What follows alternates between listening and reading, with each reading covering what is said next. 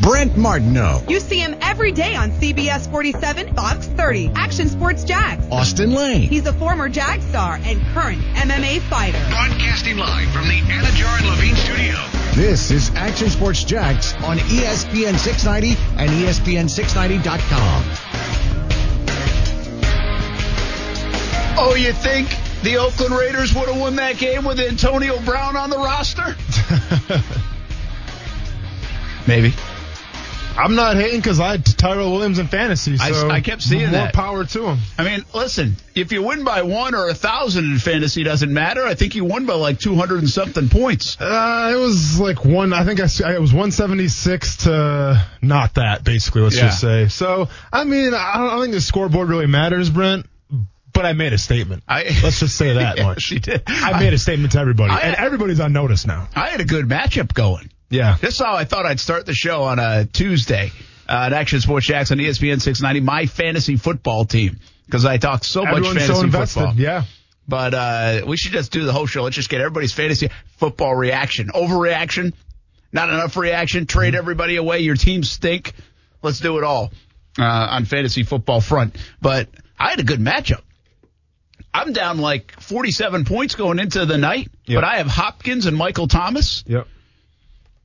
And all of a sudden, I'm down 15 points with five minutes to go in the third quarter, and I got Hopkins and Thomas.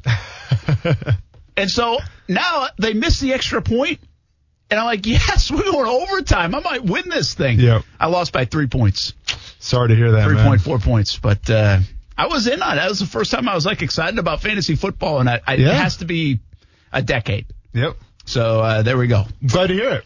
Thanks for getting Welcome me involved. aboard. Well, it was more No, I your, could lose idea. a lot of interest in, Thanks in for a making, hurry. Thanks for making me the, the whole league owner of this thing. I really appreciate being the commissioner. Yeah, well, I had to give you some credit because you screwed up the draft and everything else. So That I did. Brett Martin, Austin Lane, Coos here on a Tuesday. All right. How we doing? We uh, doom and gloom? We, we we okay about the Jags? Uh, have we moved on? Did Houston's 0 and 1? The Colts are 0 and 1. The Jags are 0 and 1. Tennessee's Tennessee, but they're 1 and 0. That's fine. Somebody's got to win a game. Uh, hey, the Jags didn't lose any ground. Think about it this way: you want more sunshine and rainbows to start the day? Jags didn't lose much ground in the AFC South, No. and they played their hardest opponent of 2019. sunshine and rainbows. Accurate? Very accurate. Let me ask you a question, Brent. And you said, how am I doing today? How am I feeling? Um, watching that Texans offensive line, I'm confident in the Jaguars defensive line doing very well, feasting, if you will.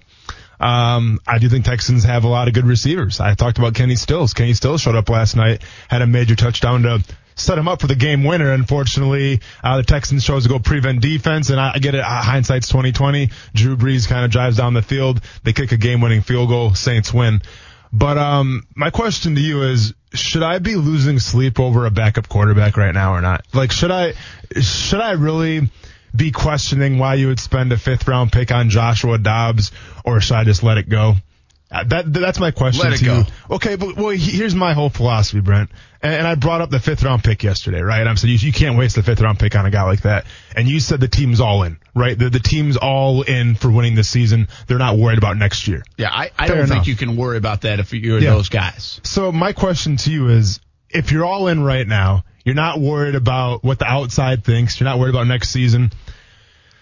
And I, I get it. I'm probably gonna get some scrutiny here, but why wouldn't you at least give Kaepernick a tryout to see where he's at on the field? If you're if you're not worried about what the public perception is, if you're not worried about next year. Well, uh, I think two things. One, I think they slammed that door shut a couple years ago when it got brought up. Now, Shad Khan said pretty much, I, I don't know if he, he didn't go out of his way to endorse. He just did not say, ah, I wouldn't be for it at all. He said, uh, if he's, I, I don't even want to put words in his mouth. I, I remember the final thing was absolutely when asked, and now I can't remember how the question was phrased to him. But the bottom line is he didn't rule it out as the owner of the Jacksonville Jaguars, but he's also uh, very adamant that he didn't make the football decisions, the day to day decisions. He, he leaves that. He's not Jerry Jones in that regard. And um, Tom Coughlin, I remember right around that same time's like dismissed it right away, right away. I mean, Yeah. just very dismissive of the idea of Kaepernick. Now, that was years ago. I think the whole Kaepernick thing is at, the very least right now cooled down, right? I mean, it was, it's not 2017 temperature of the whole Kaepernick, Kaepernick thing, although the Kaepernick thing has remained in the spotlight to a degree. It hasn't impacted people watching games, people going games. It's, it's not like that, like it was in 2017, uh, at, at least that we know of. But I think so. It's not necessarily about as much the distraction, although there's certainly, I think people inside that building would would say, wait a minute, we just had a, a captain for a second straight year ejected of, out of a game. We had an mm-hmm. immature locker room last year. Can we handle something else? Can we handle an Antonio Brown? Can we handle a Kaepernick situation? Can we, you know, you have to ask yourself, can you handle those things? And then I do think it is the fact, you know, the one thing we always forget about with Kaepernick is one, how good is he to begin with? And two, how good will he be when he hasn't played football in three years? And do you want to take that on? You know, so that's why to me, Kaepernick, from a football only standpoint, and I'm a mm-hmm. guy that came on the show last week and said, wait a minute, we're in a world where Antonio Brown gets chance after chance after chance after chance, and I understand he's more talented than Kaepernick, but he gets chance after chance after chance after chance, and a guy like Kaepernick now has been pretty much out of the league for three years and not given chances that we know of. So I, I don't like that part of it, but I think from a football only standpoint, I would question how much I'm going to get out of Kaepernick for the return of putting him on my roster when a guy hasn't played for three years. And, and especially given the situation that it's September 10th.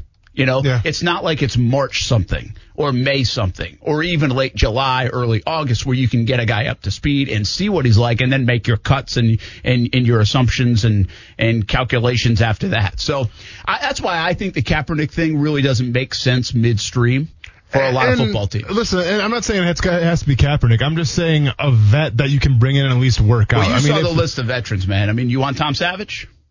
I if- mean, do you want Brock gonna- Osweiler? If you're going to cut him a couple of the, because here's my question. So you're going to, assuming Foles is coming back, right? I mean, I, I missed the, the MO where That's- Foles is He out is for the coming back. season. No, he's coming back. I mean, Doug Marrone then says they do we get- expect him back. So then what do you do with your new backup quarterback that you paid a fifth round pick for once Foles comes back? You, did you just chalk them up and say, "Hey, man, thanks for thanks for the time, and we'll see you later"? Here's a fifth round. I mean, I, I don't know. I, I guess I'm just too That- far a- into this fifth bit- round pick, Brent. Well, that's know. an interesting point too. Is what do they do? I mean, what have they cornered themselves? Do they all of a sudden keep three quarterbacks? Which I think they could do. I mean, I From get, an investment yeah. standpoint, you almost have to. But I'm just saying, you got a guy in Josh Dobbs, and listen, I don't know the connection to DeFilippo. I don't know if they have any connection whatsoever. I mean, I look at his stats, and I haven't watched a lot of Joshua Dobbs, right? I really haven't. But I look at his preseason stats, not that good. I think McGough had, at least McGough is, you know, leading touchdown drives. Not saying they should have got McGough back, but it begs the question. I, I'm just, I don't know. I'm sorry that I'm caught up right now on a backup quarterback. I'm sure, hopefully, if everything goes according to plan, we don't have to talk about him at all for the time that Nick Foles is out right But now. We're hoping not to talk about Minshew for the rest know, of the and- season. and here we that- are, right? Ten minutes in, we're talking about him. and here we are. Listen, I think your point. I, I do think we have spent more time talking about a backup quarterback in the last six weeks. Yeah. And we will continue to do that now because of Minshew mm-hmm. and the situation.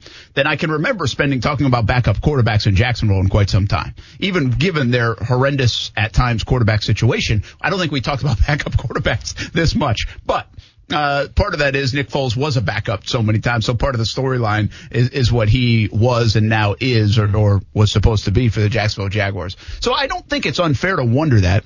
I do think you have a little bit of a, an unhealthy man crush on uh, McGough. And just because of the shirt deal that you tried to work out. And so I think Well- you got to be a little cautious of getting I mean- business in the way of reality. you, you can go ahead and quote, I have a healthy, unhealthy man crush on Alex McGough because I saw him lead touchdown drives. Can Dobbs say the same thing this preseason uh, uh, against twos and threes? I, honestly, I don't haven't watched a ton of Joshua Dobbs. I, I really haven't. I'm just Uh, saying. I mean, hey, the, the, I don't care how McGough did it. uh, If he did it with his legs or if he did it with his arm, he led touchdown drives. Yeah, that's, liked that's all I care about, I man. liked McGough. I, I liked what he had to offer. I was surprised they didn't keep him, even if it did cost that extra money on the practice squad. And uh, there was some talk today, I think, out of uh, uh, some of the Jags uh, shows that they do on Jaguars.com that the Jags were interested in going back out and getting McGough. Mm-hmm. I think I read, I heard that kind of secondhand, so I didn't hear it or see it or whatever um, on on wherever it was. But I, I don't know. So I, I just think we're going a little crazy on McGough, uh, where is Dobbs. Here's the difference with Dobbs. You invest the fifth round pick, but you don't have to spend money. Like, how much would Osweiler cost versus Dobbs? Probably a lot, like a I mean, half a million more or a few hundred thousand dollars more, which seems like peanuts to me. In the NFL, maybe it's more of an expensive guy that you already know what you're getting. Maybe there's a little hope with Dobbs. I don't know what they're thinking. I haven't talked to a lot of folks down there on the Dobbs front. Um, and and I'm just from the philosophy that if you're going to spend the money, um, then spend the money, but don't waste the draft picks. But th- that's just me. And I get Yeah. it. They're, they're, they're focused about this year, but I think, you know, even a fifth round draft pick can be super vital and super important. But that's just and- how I feel. But here's the thing. Oh, let me let me take them to your. I'm trying to think like they would think. Mm-hmm. And if Minshew, who got by the way popped against Baltimore, right? Yeah. And isn't afraid to move around that pocket and run a little bit. So if he gets dinged up, this is a guy in Dobbs that I said it yesterday. He knows how to at least be a backup for the first couple years of his career. He's a very intelligent kid. I think it's like uh, I say kid, young yeah, man. well, he, he it's like he's aeronautic like a rocket science Yeah, major yeah. in Tennessee. No, I, I give aeronautic engineering or whatever. I don't know what the heck it is. I don't know what's even called. But so he's very smart. Yeah. So are they saying, listen, yes, our jobs are on the line. We understand that. We know what's going on here. And if Minshew, we cannot get caught with our pants down here. And say Mm-hmm. if if Minshew goes out this week against Houston, or give it two weeks, or it's a Tennessee game on a short week, or whatever it might be, we really don't want to ride with a guy like McGough who's never really played at that level and hasn't been around as long as as Dobbs and maybe maybe they thought wasn't picking up the offense as well as he could have. You know, maybe there's something like that. We have no idea. No, But yeah, we're not in Dobbs is probably going to be a guy that can pick up the offense pretty quick and at least you could be comfortable with him running your system maybe three weeks, four weeks down the road. I, I, I'm. I listen. I'm I'm I'm kind of making stuff up. I'm trying to make you feel a little bit better. Uh, I want you to Listen, sleep a little bit more. I don't like being all fed up. I mean, all worked up over a backup quarterback, Brent. I can't stand it. Yeah, I, This, is- this isn't me. you you you lose sleep over it. I've hardly thought about it. Yeah. I'm just draft picks, man. I mean, listen. that's where you build your team is in the draft, Brent. I know, but uh, they have an extra fifth. They, they're not giving away the farm. Yeah. Then, ah, yeah, I don't know. Oh yeah. See, Here's the now, deal. now I'm starting to turn Brent. Now Brent's gonna start losing sleep about it too. I'm not losing sleep about Joshua Dobbs. I'm not. I'm not going to because you know why? Mitch is the man. He is the Minshew's man. my man now. You know what I'm thinking about doing? Kuz, you're going to jump on board? Everybody grow a mustache. We're wearing bandanas in here. I would have On needed Friday. At least, Coos can't grow a I mustache, though. You're asking too much of the kid. How about start? how about bandanas on Friday for a little Minshew magic in That's Houston? cool. I'm down with that. Yeah. Yeah. Let's talk about Minshew coming up next. Let's do All it. right, we're going to talk about the starting quarterback. Here's a real question. On Friday, can I wear jean shorts and a tank top? 'Cause I feel like Absolutely. that's right up Minshew's alley. Maybe we should do it. Let's do it. All Oh, right. I mean, I'm not saying for you, but if you want to wear it, by all means, Bro. I'm going to have to go for, borrow jorts from a Gator fan. it's all coming up on ESPN 690.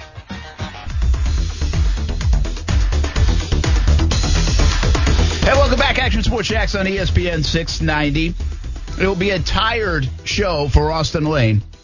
He's just not getting any sleep over giving up that fifth round pick. Hey, you know what? Who knows if you'll even fifth be round here? pick, Brent, I don't understand. I Is that fifth really round pick. Is there something? like, If this was a sixth round pick or a fourth round pick, know, would you man. feel better? It might be that. It might be Telvin Smith was a fifth round pick, and look what they got out of him. I don't know. I, I just feel like I have a bond with all the fifth round picks Yeah, out there. maybe that's true. Yeah. Who was this year's fifth round pick?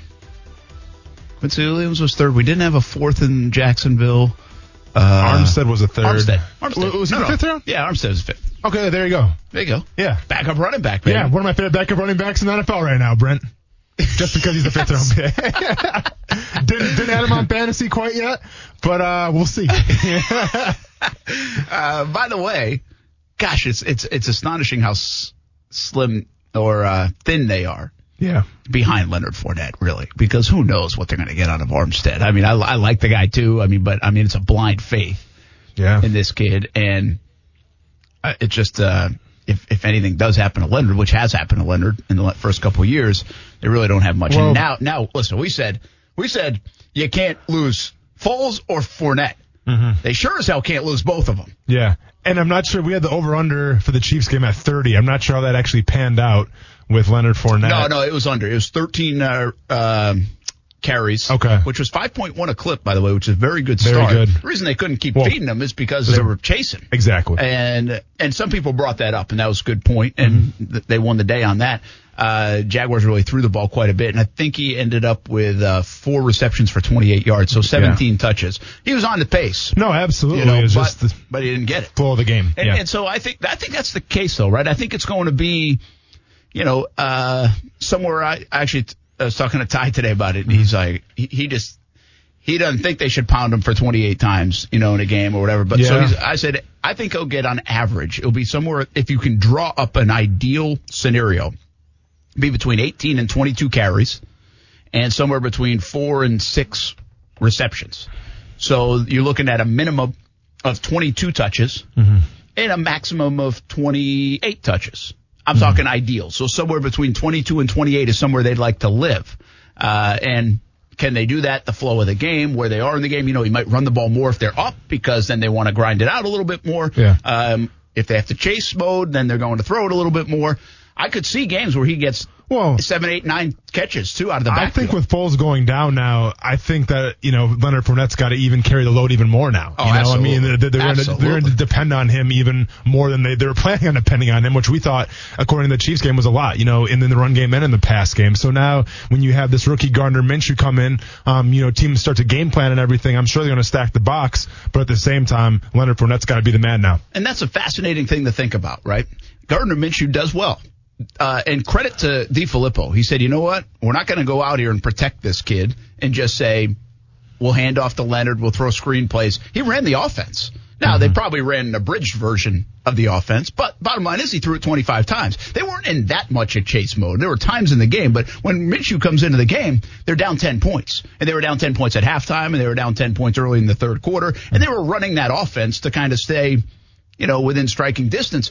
But I didn't really get the feel like they were overprotecting him. Mm-hmm. What will they do now? Because you know Houston will load the box. They have to shut down Fournette, and you have to say, all right, Minshew, do it again. You might have just played the best game you'll ever play. Like that would be my mentality if I was Houston. Say, all right, do it again, 22 or 25, or go Yeah. hit a third and 11 play and, and see if we don't pick it off or you don't get it deflected. Or, I mean, if I'm Houston, that's what I'm saying to myself. What do you think they will come out in? I mean, how, how much will they load the line of scrimmage? Keep in mind, we're in a place in Jacksonville where they've had offenses where we've seen goal line defenses at midfield against a guy like Blake Bortles before. Yeah. Maurice Jones-Drew, I feel like he saw 15 guys in a box for an entire season. Yeah. Blaine Gabbert couldn't throw it outside of an eight yard box because he either didn't have enough time or wouldn't stay in there long enough. Mm-hmm. So how do they do this? Will they continue to run their offense and utilize players that made plays? Conley, DJ Yeah. Chark, get Marquise involved. D.D. Westbrook's their best playmaker outside of Leonard Fournette and not just be so predictable and say, hey, we're throwing Leonard at you and kill Leonard in the while you're doing it. So as you're analyzing this Jaguars offense right now, yeah, they're gonna have to rely on Leonard Fournette a lot. And if I'm a defense, I probably do stack the box at least to start things off and make, uh, you know, basically make a six round pick and Gardner Minshew, a rookie, beat you. Uh, so that's what I would do. But you have to keep in mind with John D. John, G- John DeFilippo's offense now with the wide receivers, they they don't have that solid caliber like stud like one receiver Absolutely, right like no. they, they, they don't have the Julio It's Jones they don't have the Adam Thielen whatever but they what they do have I think is three pretty damn good wide receivers at least what we saw against the Kansas City Chiefs now how much of that is a bad Chiefs defense we'll see but I think that you can do a lot of things in the fact that you know if if, if you're a defense you're game planning right now what receiver are you going to key on the most? You know, I mean, I guess you would say D.D. Westbrook because that's kind of been the hype all se- uh, all the preseason was D.D. Westbrook's going to be the guy. D.D. Westbrook's going to be the guy. Well, here comes DJ Chark out of nowhere, and I thought had you know probably the best receiving performance out of anybody that game. And then you have Chris Conley as well, who had a pretty good receiving performance. So Best one of his career. Exactly. So if you're if you're the Texans defense, for instance, right now, and, and you're trying to game plan, yeah, you're going to stack the box a little bit. You're going to have a pissed off J.J. Watt who had a horrible game. Mm-hmm. I'm going to be honest. I don't say Didn't that- even know he was out there. And I'm not going to say that that word lightly. I mean, I'll be honest. Didn't have a tackle. Didn't have a QB hit. Didn't have a pressure. I don't think he, he didn't have a good game. So I think you're going to have a, a ticked off J.J. Watt coming up now. So you do have to th- th- still throw the ball a little bit. You can't be afraid of him. You have to have faith in your offensive line. And I think if you just throw those short to intermediate passes to your receivers that you have, you're going to be okay. But keep in mind this too, Brent the preseason, you know, we talked about Gardner Minshew a lot, and it was a roller coaster, right? Baltimore, horrible game. I mean, welcome to the NFL rookie. Uh, he comes back home, Philadelphia. Pretty good game. You know, he showed a lot of progress. Um, then they go to Miami, and I thought he regressed a little bit after that, right? He, he made some more mistakes and everything, and then he comes back again and shows an okay performance against the Falcons. But what do I take away from those preseason games? On the road, didn't do so well. At home, did a lot better. Ah, very good. Well, now you're going to Didn't even Houston. think about that. Yeah, well, now you're going to Houston, where which can be a pretty loud place to play, and you're coming off of a ticked off Houston team. He's gonna have to bring it. Oh, it's going to be tough. Uh, Yeah. No doubt. It's going to be tough. Uh, one thought, too, and, and I feel like Ty produces our show sometimes because he asked me this question. Yes, he said, so who's their number one wide receiver? Hmm. And I said, my answer to him was, well, who didn't, who did not really have a bunch of touches or catches on Sunday Mm-hmm. of you, the big three? Well, the answer is D.D. Westbrook. I Correct. said, you know why? Because they showed him the most most attention. True. They are most defenses are going to be most worried about D.D. Westbrook, and so they are going to shade his way. I, I don't know if they're going to like double team him. I'm not sure they have that much respect for D.D. Westbrook. Yeah. I'm just saying if you're going to show focus to anybody on their receiving core, and maybe these guys open their eyes, but I think people are still going to say, all right, DJ Chark, do it again. Mm-hmm. All right, Chris Conley, have you you. You had seven touchdowns in your career. Mm-hmm. Can you do it again? I mean, I think that's what defenses will do. D.D. Westbrook, I think people view as this guy could be dangerous now. He can catch an eight yard slant play and go. Mm-hmm. And uh, he can make plays and he's physical. So I, my feeling is that's who they're trying to focus on, even though they really don't have a true number one and it's by committee. I think defenses still will focus on number 12. And listen, this kind of reminds me of the Blake Bortles scenario where teams used to stack the box on Blake Bortles, right? But I think the difference between, I guess it was Hackett's offense back then compared to John DeFilippo's offense now is the fact that, you know, when they're stacking the box against Blake Bortles, you kind of knew a run was coming or a pass was coming, right? Because usually they had like either like a tight end. I mean, like the, the, the formations dictated that, oh, they're definitely going to run the ball or no, they're split out wide. Now they're going to pass the ball. I think with what you can do and the way the trend is going now in the NFL, you see the Rams do it. Uh, you, you saw the Saints do a little bit last night is if I'm John DeFilippo, I'm actually looking at can I go bunch a little bit? You know, can I not rely on those tight formations, maybe two tight ends and things like that? Don't give away you're going to run the ball. Maybe go with the bunch formation because you have the receivers to do it. You have a great blocking receiver in Marquise Lee. Uh, Go out from the bunch and then run the ball a little bit because that's going to spread the defense out. The last thing you want to do is, you know, have everybody in a box thinking the run's coming the whole time. So I think if you can go the bunch formation a little more, spread everybody out, that's going to leave holes open for Fournette and hopefully you can capitalize on those. Or there's the play in the Oakland game yesterday with Tyrell Williams is Yeah. out himself. They have everything bunched up that looks like a run. They burn a little Yep. play action and he just beats his man for Yeah. a post and, and down the middle of the field, 25 yard gain. Yeah. Well, they, they can show that if they're able to call that. And the one thing is you have to trust your offensive line to do that. No, exactly. And we're talking about the Raiders, man, who I thought had a great performance. did. G- g- Give Gruden some credit, you know. Give him a lot of credit. All, all things considered, I thought he called a great game. We'll talk about that in a well, yeah, and Von Miller, Nick Chubb, goose eggs. I mean, there you go. Uh, Say no Chubb. more. Chubb, Oh, I'm, yeah. I'm sorry, not Nick Chubb. Yeah, Bradley Chubb. Thank Yeah. you. Uh, yeah, Uh, Denver, zeros. bad performance. Horrible performance. Bad performance. performance. Flacco and everybody else. Yeah. Uh, let's go to the line. Then we're going to get to a break. We'll talk more about the uh, the rest of the NFL in just a bit and a lot of Jags because that's what we do. Uh, South Beach Gary, what's happening, man? Uh, well, we weren't sure if you'd call in until like next week, but then we're- you're probably a little bit afraid what you might see next week against the Patriots. Well, let's make the song of the day one by Three Dog Night. Uh, look, I knew there were going to be growing pains. Yes, it was a long day, but things can only get better after you get 59 points. That's the way I look at it. True. Hey, uh, I'm, Austin, a couple things. Austin, I'm 100% agree with you. When I think of fifth round is when I think you know, Dolphins got somebody like Zach Thomas. Yeah, there you go. And He was a good player. Yeah. fifth round pick. There were a lot of them over the years. Tom Brady is sixth rounder. It goes on and on. Well, maybe Joshua Dobbs is the next Tom Brady. Well, if you're down to your third quarterback anyhow, your chances are, are pretty slim anyhow, Brent. Yeah, one thing about it, and that's what Austin said. Dobbs was a fourth round pick initially in 2017. So, I mean, he was viewed as in a decent way coming. I mean, we've seen fourth, Dak Prescott's fourth round pick. Yeah. I mean, I, I just don't know. I get what you're saying about giving up the the the draft pick, eh, but at the same time, we're talking about the quarterback position. You can't invest enough in the quarterback position. Right, and the and the Myles Jack situation, not the initial thing, but that he had to be restrained by the two coaches. I would sit him down. You're not playing next week. You look at guys, look at Doug Marrone, how the lack of discipline, Austin, the incident over in London, the the stuff with uh, Fournette throwing the punch and then sitting by himself with T.J. Yeldon, isolated from the other players, laughing and yucking it up, acting like he, he wasn't engaged at all with the team. And now this happens with Myles Jack. And you know, Doug Marrone's initial reaction is, well, I don't know what happened on the field originally that caused it. It's not the original thing. It's that he had to be restrained and everything else. Uh, It's on top of Austin, everything else. The lack of discipline, the penalties, everything else. Why isn't Doug Marrone, Marrone being attacked more by the media? He's doing a terrible job of discipline with the team, and that has a lot to do with the players being out of position on, on plays. They should have started the, like I said, the safeties were inexperienced. They should have played more in the preseason. Get them some snaps. Get them ready. The- the- They're young and ta- talented, but they're still inexperienced.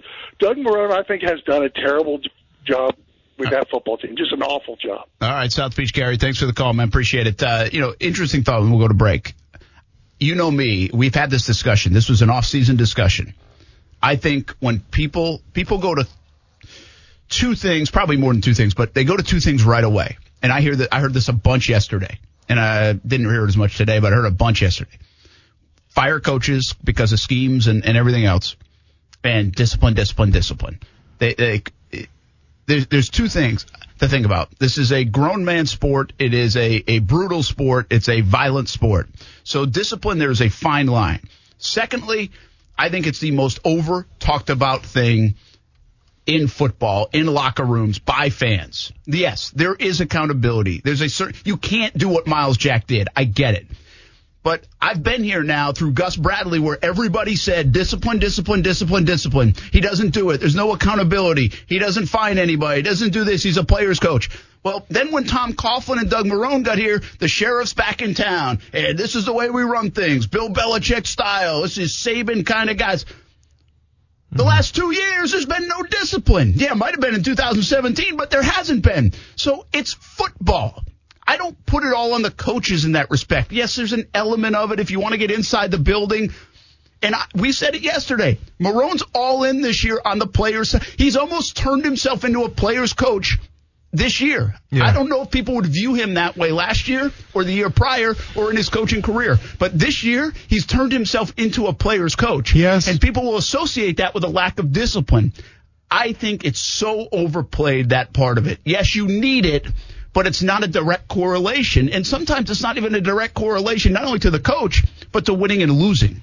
Let's talk about another player's coach, Brent. Let's talk about Andy Reid real quick. All right, one would say Andy Reid's a pretty good coach, yeah?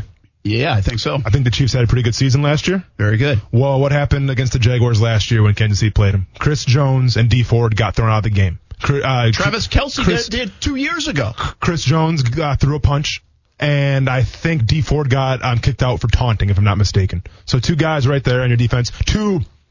I mean, I don't. I think I don't know if Chris Jones was the captain at the time. He should have been. But two leaders on your team get thrown out of the game. What does Andy Reid do? Is everybody saying, "Oh, Andy Reid, get rid of him now"? Like you, you've lost that locker room. Well, that locker room went to the AFC Championship game and was this close to being the New England Patriots to go to the Super Bowl. So that's just one example. Then you got like Anthony Miller, Josh Bellamy, Chicago Bears last year get thrown out for fighting as well. The Bears had a pretty good run. Bears went to the playoffs. Now, granted, um, you know, thanks to the quote unquote double doinker, uh, cost them the playoffs, uh, you know, against the Eagles, but they still had a pretty good season. And no one was saying, oh, Nagy's lost that team. Nagy's got to get fired. Not the case at all. No, and, and listen, it's it's again. To me, there's no direct correlation. If you go back and look at penalties with teams that go to the postseason, do well in the postseason, sometimes the team that leads the league in penalties wins the Super Bowl. Chiefs, I mean, the, the Chiefs last year led the league in penalties. right? Seattle did it for those Yeah. years. Now, what are you going to tell me that overcoming talent? You know, Well, yeah, I mean, let's be honest. helps talent. having Patrick Mahomes, right? And, and listen, the Patriots, are they well disciplined? Do they go a game, sometimes weeks without a penalty or two or Yeah. three? Yes, they do. They're well disciplined. I can't disagree with you. Does it benefit them? Yes. It would be nice to be that disciplined. Mm-hmm. Absolutely.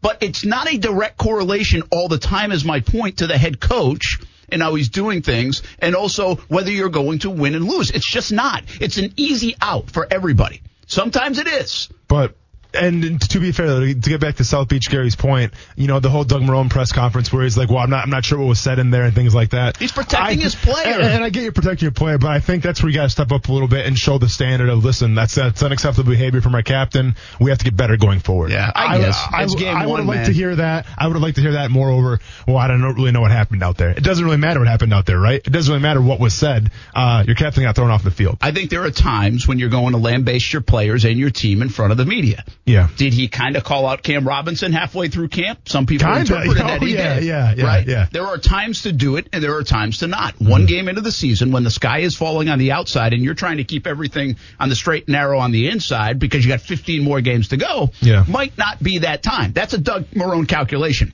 We can criticize him if it was the right move or not. Yeah. But I think that was his calculation in that moment. And he had never seen that before. If it was Fournette again, or if it was Ramsey True. or somebody else, there was not a behavior like that out of Myles Jack that we could go back and say, hey, coach, what about the last time he did this? What about two years ago he did this? This is not a behavior we've seen from Myles Jack. I understand that, but speaking of calculations, it's also a calculation by Doug Marrone to make Myles Jack the captain in the first place. True. So if you make him the captain and your captain gets thrown out of the game, you got to step up and say, listen, you know, what happened was unacceptable. We can't have our captains getting thrown out and just move on from there. Yeah. You, you, don't have to call anybody out because I think you're saying what Myles Jack expects you to say. But the fact you go, I don't know what happened and everything, I don't know. But Just- you know you know this because you've been inside buildings.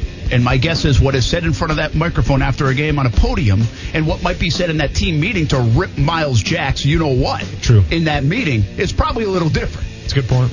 Yeah, I mean, I- I know, yeah, I haven't yeah. been there. Well, You listen, I have. mean, th- thankfully, I, I've never got ripped out by a coach really, so it's hard for me to relate to that. But yeah, I think like what the coach perceives to the media is 110 percent different than what he perceives in the locker room and, how he acts to his player for getting thrown out Yeah, the the game. message so might I'm be a sure little Myles different. Jack got a different message than what Doug Marrone was displaying for the press conference. And, and by the way, that doesn't mean you can't be critical of it. Yeah. I don't know if it's the right move. We'll find out if those things are the right move. yeah. You can certainly criticize anything at this juncture, especially when you're 0 1. You gave up 40 points and you had an ugly performance out on the field. When we come back, we're going to get back to the Jags. We've got some college football at 4 o'clock with Jason Fitz. I want to talk a little bit about the rest of the NFL this week, especially now with the Oakland win and that great game in New Orleans yesterday. Let's do it next on ESPN 690.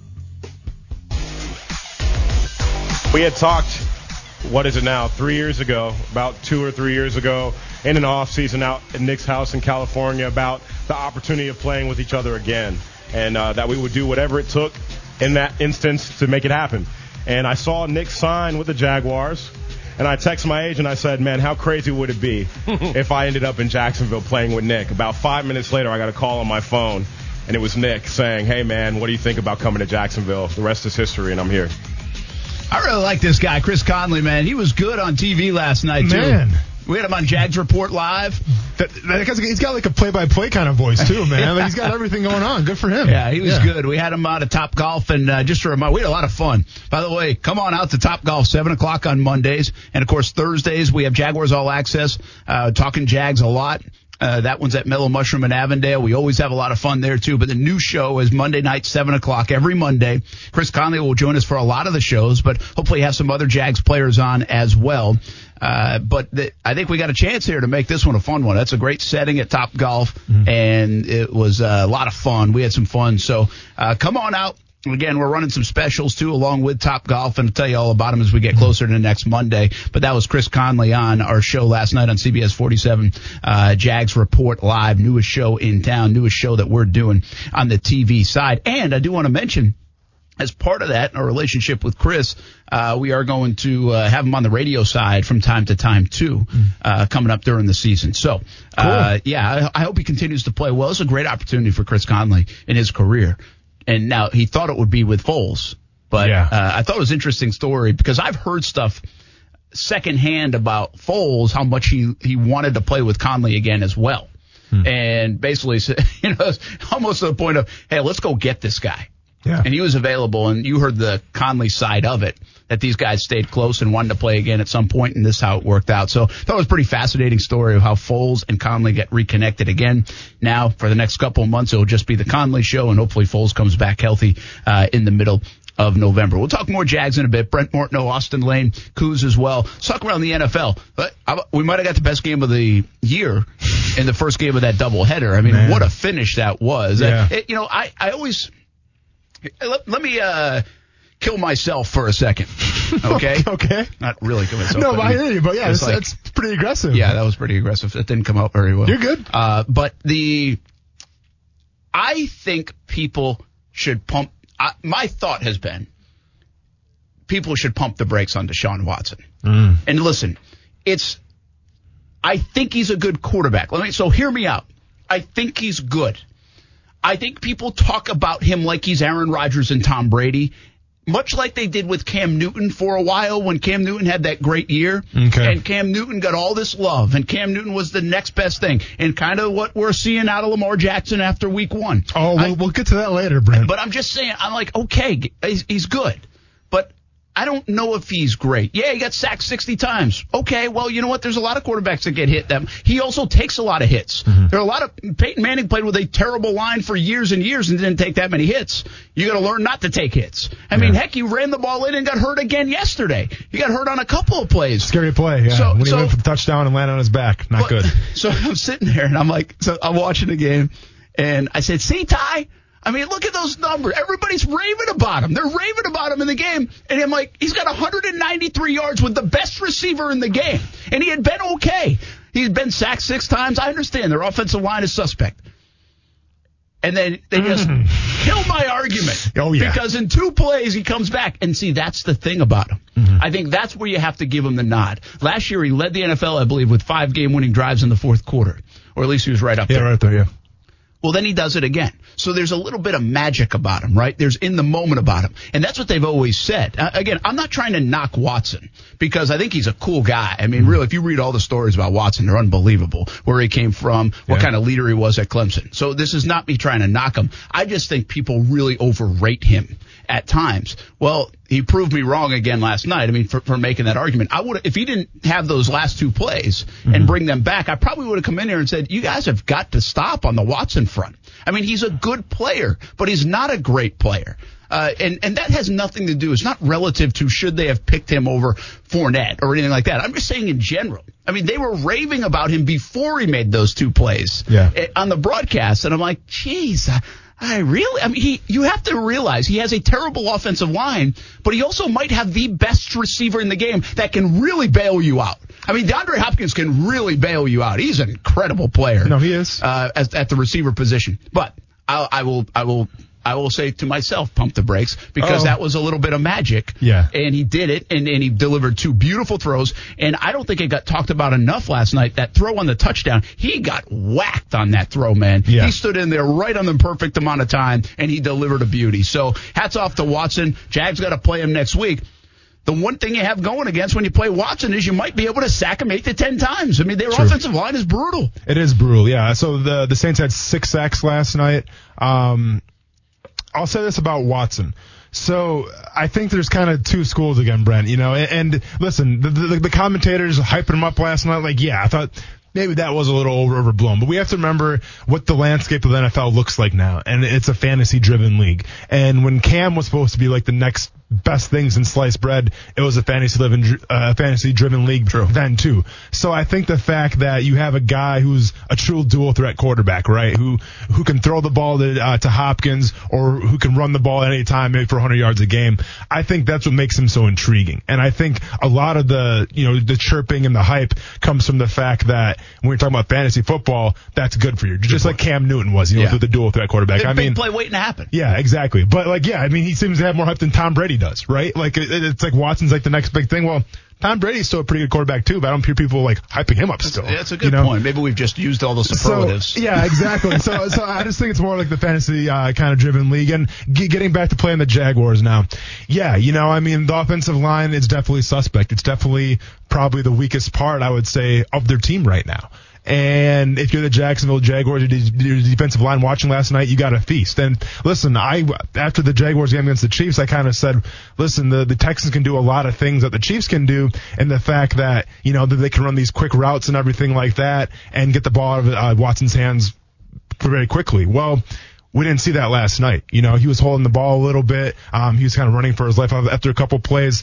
So I don't want to go back on my words now, but I guess just when you when you analyze the Texans offense compared to the Chiefs offense, while I do think they have close to the same amount of talent at the wide receiver position, It's just a differently run offense. But I will say this though. Um, if you're going to rush Watson and if you're going to expose the defensive or the offensive line, you have to do it smart, you know. And this is going to be the game where the defensive line is going to be showcased, obviously. And when you rush the passer, you have to be careful that you don't get out of your your pass rush lanes, right? Like you have to be. We talk about communication against the Kansas City Chiefs killing the Jaguars secondary. Communication is going to be what wins the Jaguars this game, or at least, um, you know, Keeps in it, yeah. Keeps in it uh, on the defensive line. Yeah. Oh, listen, uh, they have not had a lot of success against quarterbacks that can run too. Mm-hmm. That's been Achilles heel for this defense. I mean, if you think about two things that have bothered this defense, it's tight ends and it's running quarterbacks. And so you have to be aware of that. I think Watson needs to be more aware of it, quite frankly. He, he should not be running the football as much as he does. He's Mm-hmm. already taken a lot of hits. And if he continues to play like this, he's not making it through the season. He just won't. I mean, he's, week one, he's already beat up. I mean, Mm-hmm. and he's going to get beat up anyway because their offensive line is not good. They are going to give up six sacks quite a bit this year. Yeah, Just the way it is. And were you surprised uh, Carlos Hyde last night? Looked Carlos. Hyde, yeah. I mean, Look, look pretty. I mean, let's see. Ten carries, 83 yards, yeah, 8.3 average. Yeah, not it bad. was impressive. Not Uh, bad.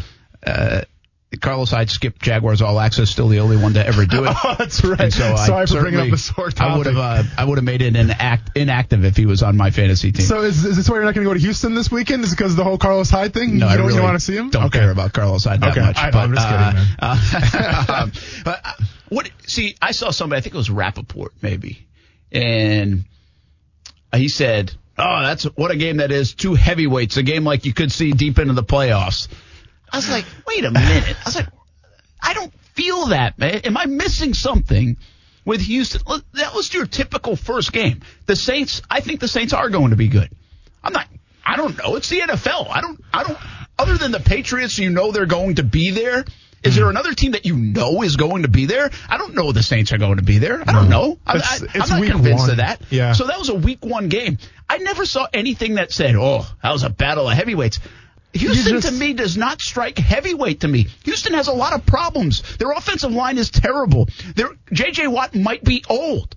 He might be. I mean, granted, I mean, it, it was one game, but I think this was the first game in like I want to say 106 games I read where he didn't register like a stat in the you know and in the box or whatever. yeah.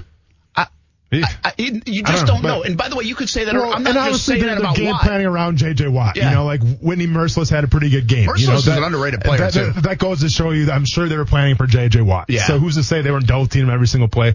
I get that. And to be fair, we said it about Calais Campbell that you don't know when it's going to happen. Hmm. When do you become old? And and it happens in sports fast. That's reality. It's not a knock against the guy. Hmm. When you go through what Watt's gone through and that back the back problems and other problems, well, you can get old really fast. So I think it's worth. I'm not saying he is, but I think it's worth wondering when that happens with Watt. Yeah. Uh, and so I just don't. I just didn't look at that game. I don't look at Houston as a heavyweight team. I really don't. Houston does not. They don't scare me. Mm-hmm.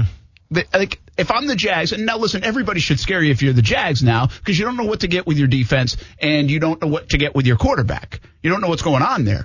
So I understand it, but I'm telling you, if you asked me this question last week, I'm not afraid of Houston. They Yeah. don't feel like heavyweight Houston. Mm-hmm.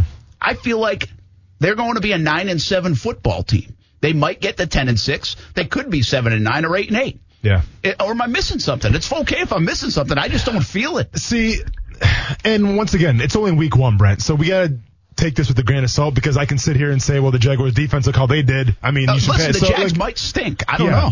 But and listen, I understand that Houston's got an explosive offense. They have really good receivers, but I feel like it's kind of the same thing with the Jaguars. Their calling card's always been their defense. Um, you know, it's always been their ability to stop the run and get after the quarterback with J.J. Watt and, and Clowney. Well, Clowney's gone now, you know, and Mercilus is, is, like you said, a very underrated player. But I'll be honest, man, I saw a Texans team last night that I wasn't accustomed to seeing on defense, at least. You know, like I mean, you're used to seeing Brian Cushing in the middle, you know, Yeah. making all these plays and jaw jab. You know, you're used to seeing this kind of swag. And for whatever reason, I didn't really see that from Texans last night. Not to say they can't get it back, but even when I was watching J.J. Watt go against, you know, Ryan Ramczyk, who by the way grew about 20 minutes away from me. Shout out to Ryan Ramczyk. Um, you know, Ryan Ramczyk shut him down. You know, it's so it's just. Uh, it wasn't what I was used to seeing. I'm not sure if that's the Clowney effect or what it is, but Yeah. I think a team's calling card, like the Jaguars or the defense, both defenses kind of underperformed. Certainly does Week feel one. like it's week one. You know, It- it it's week one. yeah. We, it's overreaction. Yeah, yeah. Week one. Hey, when we come back, Jason Fitz from ESPN joins us. We'll talk a little college football and the rest of the world in sports next on ESPN 690. Hey, we got breaking news. You didn't tell me about this. What's up? You got a fight. Oh, I mean, got a I- fight lined up. Well, there's not a contract signed. I don't have an opponent, but Uh, you shared it on social media. That means well, you got a fight. because I'm on the poster. So yeah. okay. But tell us mean, more about the fight. Well, it's going to be.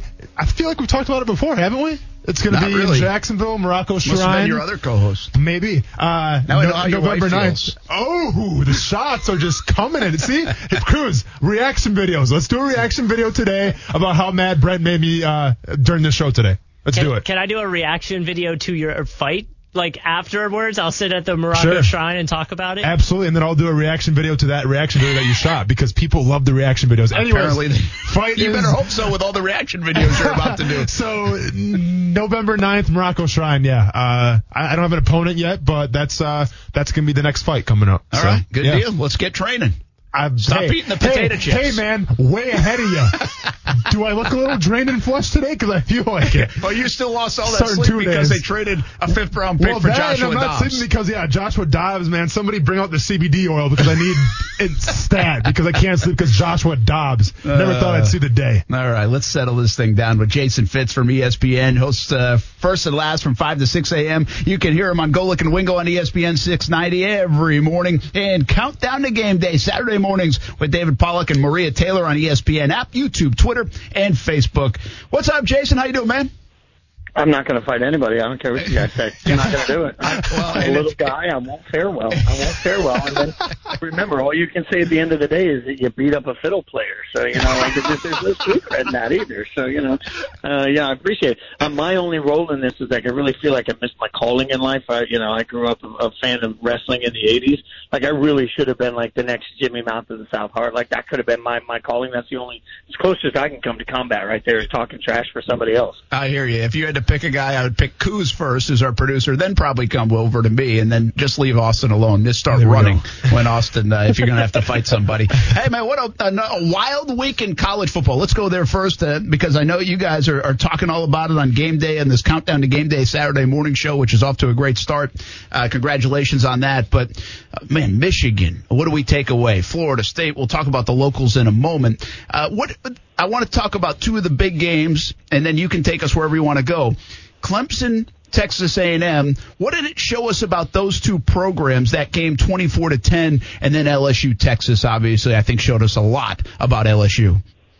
Well, you know, I think when you start with Clemson, it, it's a reminder that Clemson is is squarely the most talented team in the country. And I keep saying it. We need to stop having the conversation about Clemson and the talent gap between Clemson and Alabama, and realize that Alabama is closer to Georgia in talent than they are to Clemson at this point. Clemson is able to do whatever they want to do, however they want to do it.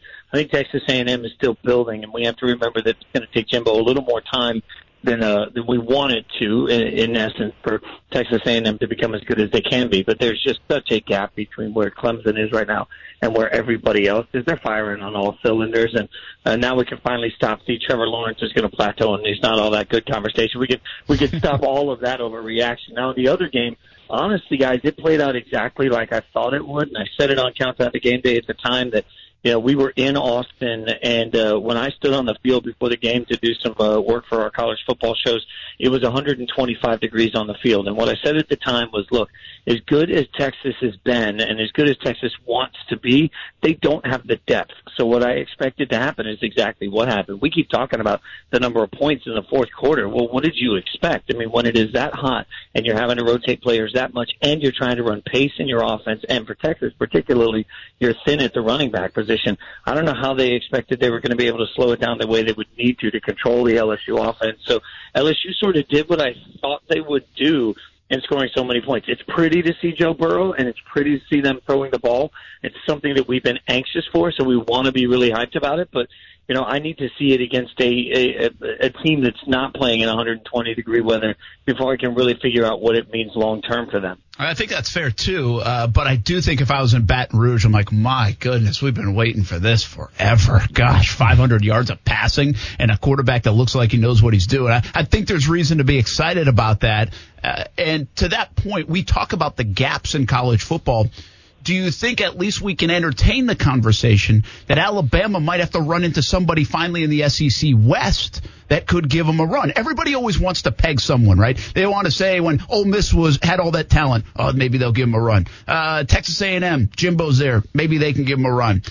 LSU, because they're LSU, maybe they can give them a run, even though they really haven't had an offense and quarterback, and it just had a talented roster. But now I feel like you might say, hey, wait a minute. Joe Burrow showed up in a big game in a big time spot, and maybe they do have some firepower on offense. You know they have talent all over the roster. Is the gap closing in the SEC West? It is this year, I think, because there's so much youth on defense for Alabama. This isn't Nick Saban's usual defense. When he was up at Bristol this summer, he talked about that uh, there specifically at the linebacker position before they went through uh, all the injuries he mentioned that they were so thin and so inexperienced there that that was the position he was least comfortable with. Now they go through with significant injuries as they start the season. I I am curious if LSU is going to be able to essentially spread out and tempo Alabama out of their own game, and and they do have the ability to do that. And this is sort of a moment. Tip of the cap here to Ed Orgeron, who now has done the one thing that Les Miles was never willing to do, in, in the sense that he's adapted. You know, they bring in Joe Brady as the offensive uh, as the passing coordinator, I should say. And uh, we were we were curious what that would look like. Joe Brady having worked with the Saints, and now we see it. And what's really stood out to me talking to people around the LSU program is this is sort of what Joe Burrow thought he was going to be running in the first place. Like he thought that they were going to be opened up already. So part of why we have such a low expectation on Burrow is he's been running an offense that I don't really think fits his skill set. Now we finally have what I want from any coach, which is look at the kids you have, find their strengths, and coach to their strengths, and that's what they're doing at LSU. So a good quarterback looks like a great quarterback because he's being asked to run something he's comfortable with.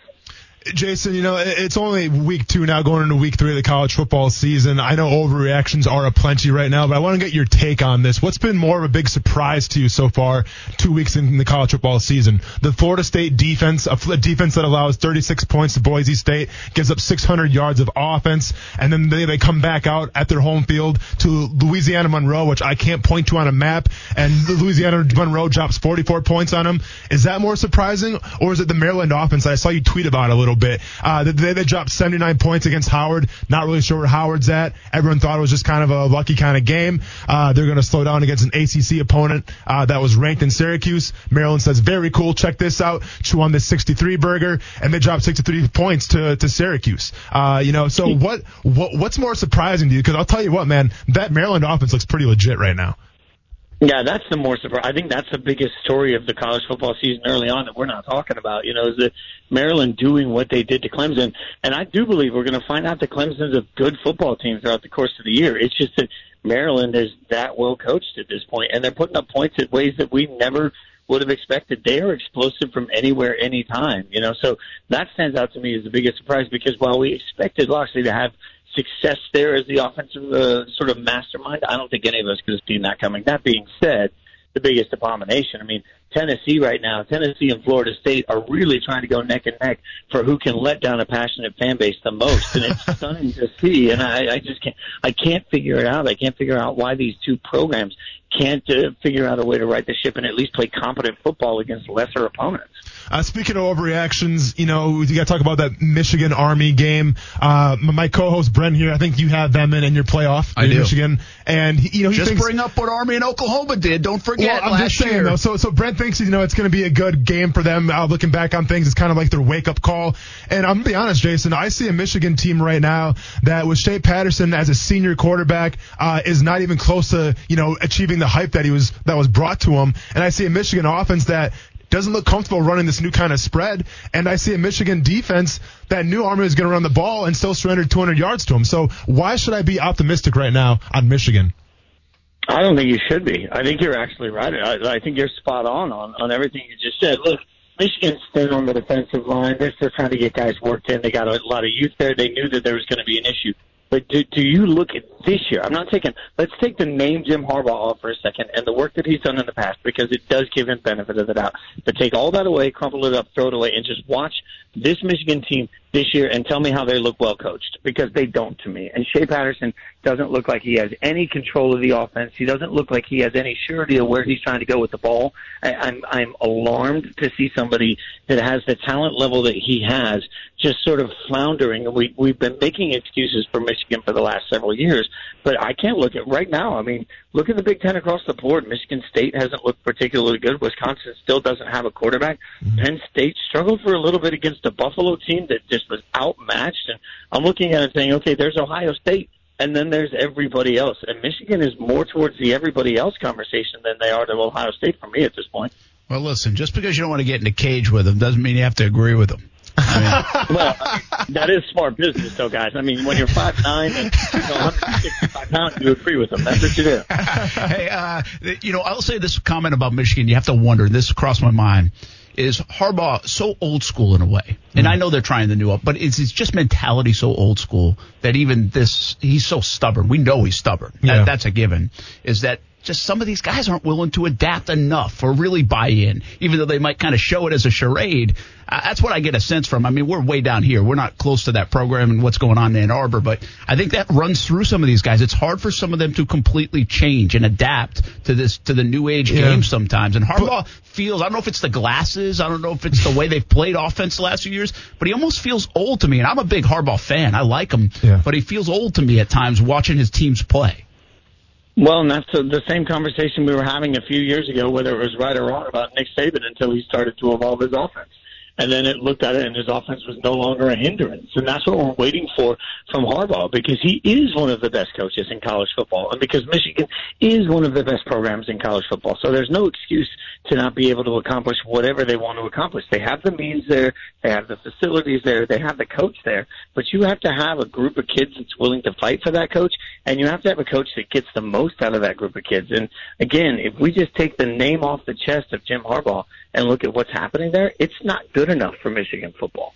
Jason, I want to talk about coach. Uh, I want to talk about a coach real quick that no one's really discussing, but I feel like we should have warned at least a little discussion about him and how much he's ah, he's not really having a lot of success right now, and that's Chip Kelly. You know, Chip Kelly's the guy seven, eight years ago at the forefront of, of, of offensive schemes, had a great run with Oregon, comes to the Eagles, very first year I played against them, almost had a heart attack going against that offense. Man, it looked like you know he was going to turn the whole uh, scheme of the NFL around. He kind of falters a little bit, goes to San Francisco, struggles there, goes back to UCLA, and now he's on a team where they scored 14 points in their first two games. Not really that Chip Kelly offense that we're used to seeing.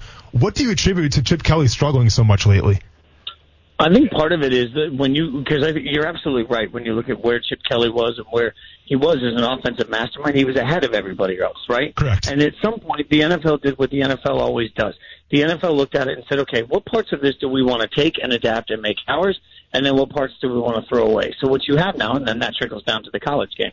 What you have now is coaches have analyzed it so much they've found some of the elements of pacing and some of the- elements of spread, and they've brought it to their own programs. So it doesn't look as foreign to everybody else as it did several years ago. So as the rest of college football adapts to more spread offense, to more pace offense, and as the rest of college football adapts to some of the elements that really made Chip Kelly unique, he's no longer as unique, and that makes de- defenses are better handled. They're better equipped to handle it today than they were years ago. So now you don't have that little edge, and without that little edge, ooh, it, it looks rough, and it's staggering to think that we're sitting here in a world. I mean, we mentioned Florida State and Tennessee already, but you can add UCLA, UCLA to that that conversation of programs that are teetering on on the edge of irrelevance, and that's a strong statement for UCLA. It's not acceptable for UCLA football.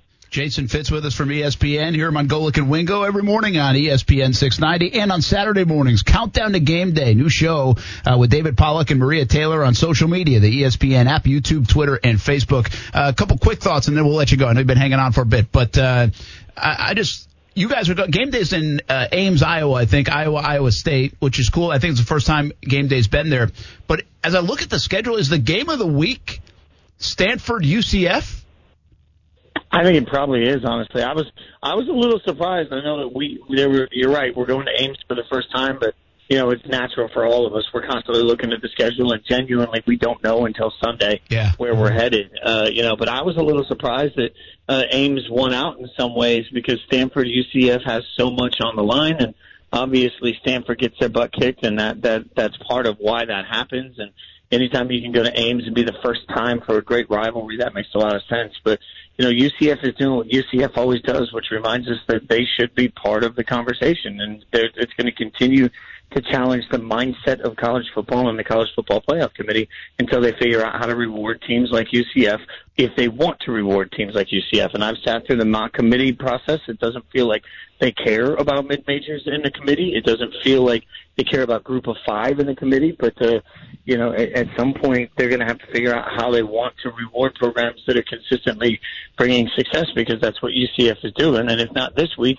I, it, it's hard for me to see that UCF won't constantly be in the conversation for game day. Yeah, and by the way, that wasn't really a knock on the decision to go to Ames. I think actually that's the right decision. Uh, UCF has got they've had game day like last year. Austin was there, by the way. Uh, so Oh, yeah. that that's not it. But I just think it's a big game for UCF too uh, to be able to beat Stanford and show again that they can they can beat a Power Five. This will be a big one. Every time you get that opportunity for the Knights, and I'm just waving the UCF flag a little bit. Uh, well, you're right. But you're that. right about that. And you know, last year we talked about it when we were doing the rankings reaction shows and looking at the committee. This Stanford game was supposed to be the flag that UCF could sort of fly to say, "Hey, stop with the we don't we don't have the best opponent schedule." And UCF is in this impossible situation where I don't think a lot of schools want to face them. I mean, realistically, what's the benefit for most schools? So when you have Stanford on the schedule, it's supposed to be spectacular, and then Stanford goes out and lays an egg. So it's like, man, just just give the program a break. Like you know, they, they let them face the best of Stanford and beat the best of Stanford, so that we can stop having a conversation about whether or not they belong when squarely they do.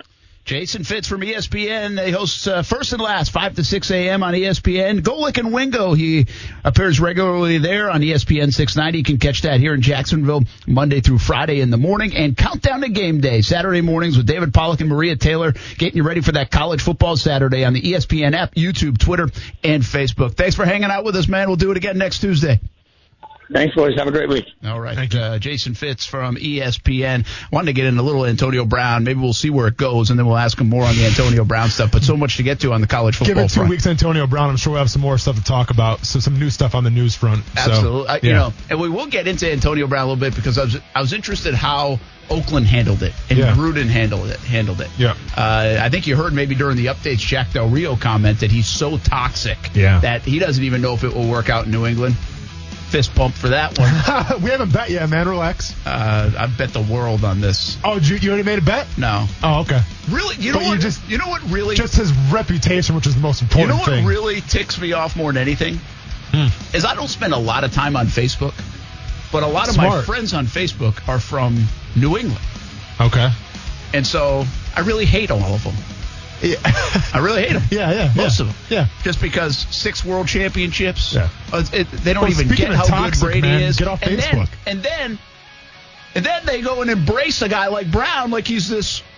Oh yeah, he's the best. We're great. I mean, it's welcome, great to have him. welcome to football, man. It's arrogance. Well, welcome to the NFL, Brent. and the Patriots will not win. I'll tell you right now, I bet Chip Kelly's going to run the wishbone next year.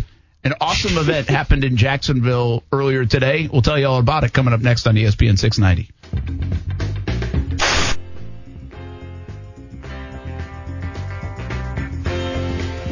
Welcome back. Action Sports Jax on ESPN 690. That was Austin Lane pushing buttons. You know why? Because he just. Are you okay? What do you mean, am I okay? Did, did you hear that crinkling That was you. That was me, That seriously? was kind of we were trying to reenact what's happening in your head right now. Oh, I got you. Because you Yeah. just read bad news about your buddy oh, McGough. okay, gotcha. I was, I thought like I was. Because you know the t-shirt, unless you go do a radio show in Houston, now your t-shirt business is out of business. I know. Whoa. Swagoo is now signed to the active roster Yeah. for the Houston Texans. Yeah, That's why the Jags couldn't get him. maybe.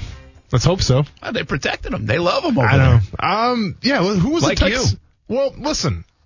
I, don't. Okay, whatever you say you want to say. I love the dude. Yeah, we, we have a lot of tattoos. We're we're, we're, we're cool looking dudes. Okay, we we both have swag. Okay, like I get it, Brent. Like hold me to the coals if you want to. All right, but what intrigues me about Swigoo, like I like to call him, uh, that's trademark by the way. You It have to is. pay me. You say that. Yep. You like it better than Muguval? Uh, I mean, Definitely. I mean, yeah, yeah, because No, is well, cool. I just came up with Swagoo. I mean, I like Swagoo because I came up with That's- it. You know, fair, so yeah. Yeah, I mean, if I came up with, yeah, I would trade that, trademark that. Swagoo. Yeah, trademark Swagoo. Even Yeah. what if he's a hit, man? Let's do it. I know. Okay, well, I'll, we'll get I'll on chip it. in. I think it's like a dollar and forty eight cents. We're gonna go halfsies. Yeah. Okay, let's But go halfsies. Let's try to get Tom. But- uh, let's not get Tom terrific. Okay, Yeah. that didn't work out for Brady. Yeah, and no, so that's not a good idea. The reason why, why the guy's just intriguing with me, Brent, is because uh, you can say I have a crush on McGough, but uh, now I'm messing up his name, McGough. But I just have a crush on quarterbacks that have played baseball, I guess, for whatever reason. Yeah. Um, it's the footwork, it's the ability to throw from different arm angles and you know different angles when your shoulders are turned. I'm just intrigued by that. I think that's where the league is going to go. And like I said, in the next five, six years, you might have this new breed of quarterback that are former baseball players. And I don't want to see McGough, McGough go to a different team where they could have had him, and all of a sudden now he's like the prime, you know, candidate. Listen, man, we cover the Jags. We're in Jacksonville. Yeah. There's no doubt Swagoo is going to the Hall of Fame. They had him. they let him go. He's definitely they going in the Ring They of tried to get him back. They couldn't get him back. He's Yeah. going to the Hall of Fame. That's the way it works That's out, the way right? it works around here. All of a sudden, Carlos Hyde's I making mean, fantasy owners really I got happy. a complex. yeah. That's because it's fact. It seems to be happening all the time. Oh, this is interesting. AJ McCarron is the backup in Houston. Let's go get him. Well, yeah. so now I they're going with three quarterbacks. You know why they're going with three quarterbacks? Why is that? Because Deshaun Watson He's gonna won't stop running the damn football. Well, he's also you. getting sacked a thousand He's- times. By the way, that that says he's hurting. No, Yeah, I, I, I agree with you. It does. Yeah. But also having Adrian You know, McCarron he, as a, he got he was slow to get up twice yesterday. Now Yeah. one he Yeah. got popped, Yeah. but the other one was his own doing, trying to get to the end zone, and he's got to stop doing that. Yeah. I think that's good news for Jags fans right now. It probably is, and uh, they don't feel bad, uh, obviously, because we got our own issue here in Jacksonville with the Yes, quarterback situation. So Tom Pelissero, and this is a, a real tweet. This isn't a fake account. Is reporting that the Jaguars were interested in bringing McGough back after Nick Foles' injury, but uh, instead Houston chose to promote him from the practice squad. So there you go. Yeah. Yeah. So, huh.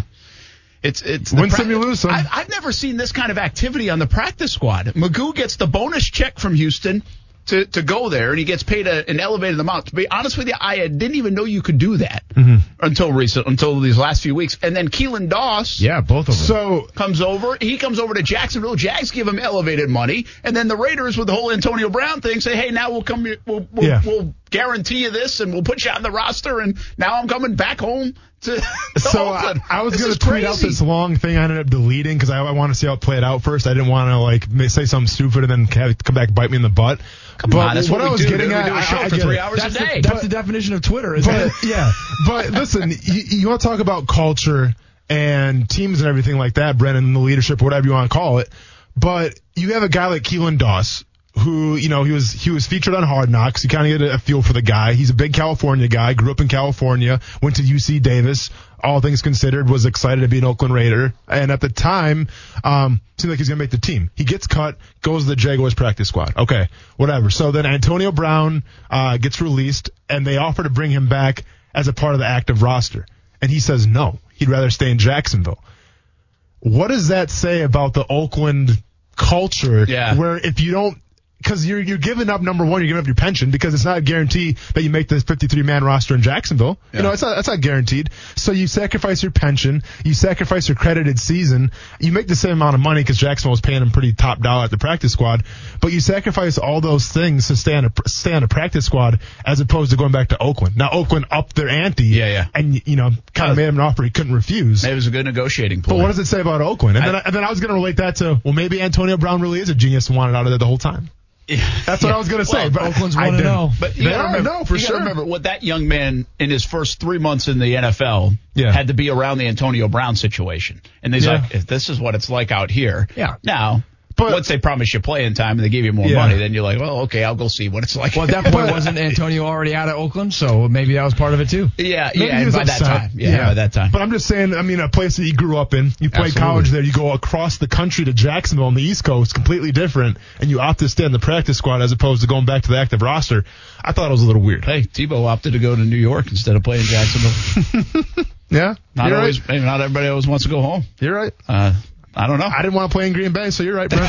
I didn't, man. you didn't. No, heck no. Are you kidding me? How do you No. not? You grew up in Wisconsin, man. Yeah. How do you not want to play for Green Bay? Because I because I, I knew as soon as I got Because it dra- wasn't the Vikings. Well, there you go. But no, I, I knew as soon as I got drafted and I'm going to training camp in Green Bay, and my friends would be there with kegs in the parking lot and we're just act, acting a fool. You know, like I'm just trying to make a team and you guys want to do beer bongs with me. No, it was just way too much distractions, way too much, you know, family asking for tickets. Jacksonville was the perfect spot for that. Very me. good spot. All Yeah. right, Uh, Brent Martineau, Austin Lane, Coos here. Let's welcome in. Uh, you've already heard him, John Bachman from Action News Jackson.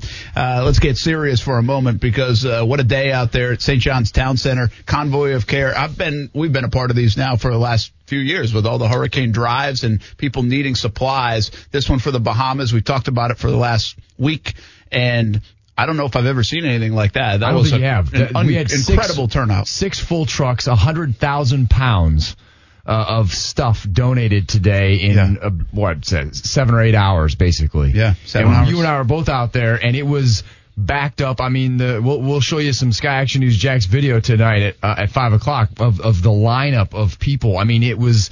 When I when I showed up at about noon or whatever it was, I r- rolled in there. I couldn't get in. I had to go all the way around, past behind Dick's there to to get in because the line was all the way out to St. John's Parkway, Yeah. Town Center Parkway, whatever that is. So, um, yeah, it, it was incredible turnout. Nice job, Jacksonville. Yeah, it was really remarkable. You know, and you that. do have to give. I, I always, I don't want to lose sight. Great job for everybody that that listened to it, uh, looked it up, and they they all had a lot of the right supplies for the most part. A lot of water, obviously, a lot of diapers, those kind of things that the folks in the Bahamas need.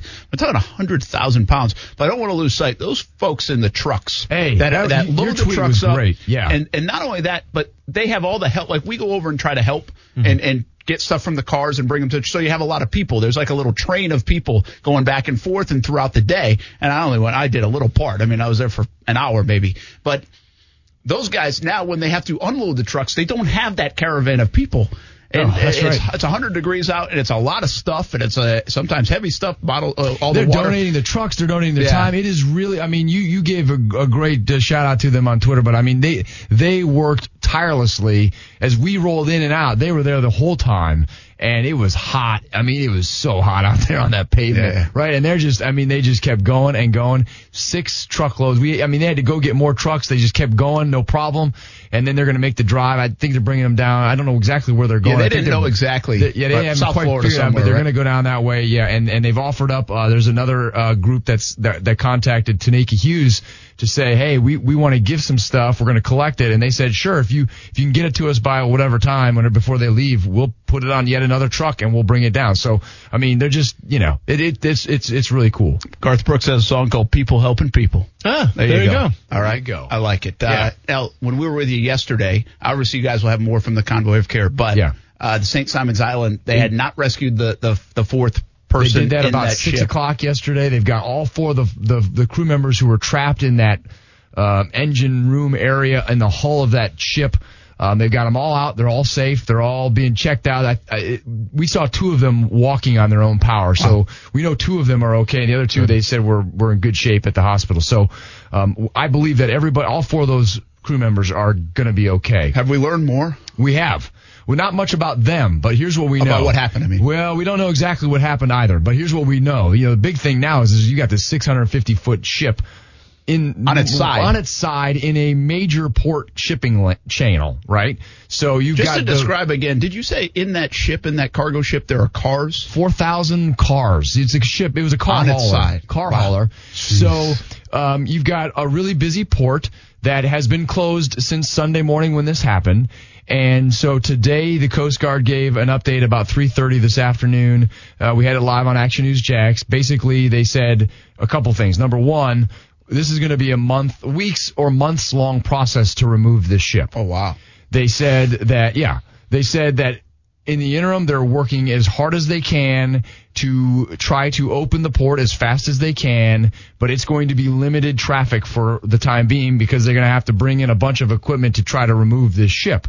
So I don't know how you would do that. well, uh, they're not exactly sure how they're going to do it yet either, to be honest with you. Um, so they have said that they have set an aggressive timeline that they want to have one-way traffic open at certain times of the day by as early as Thursday. Now that, to me, that sounds like that's never going to happen, but they're working hard to make it happen.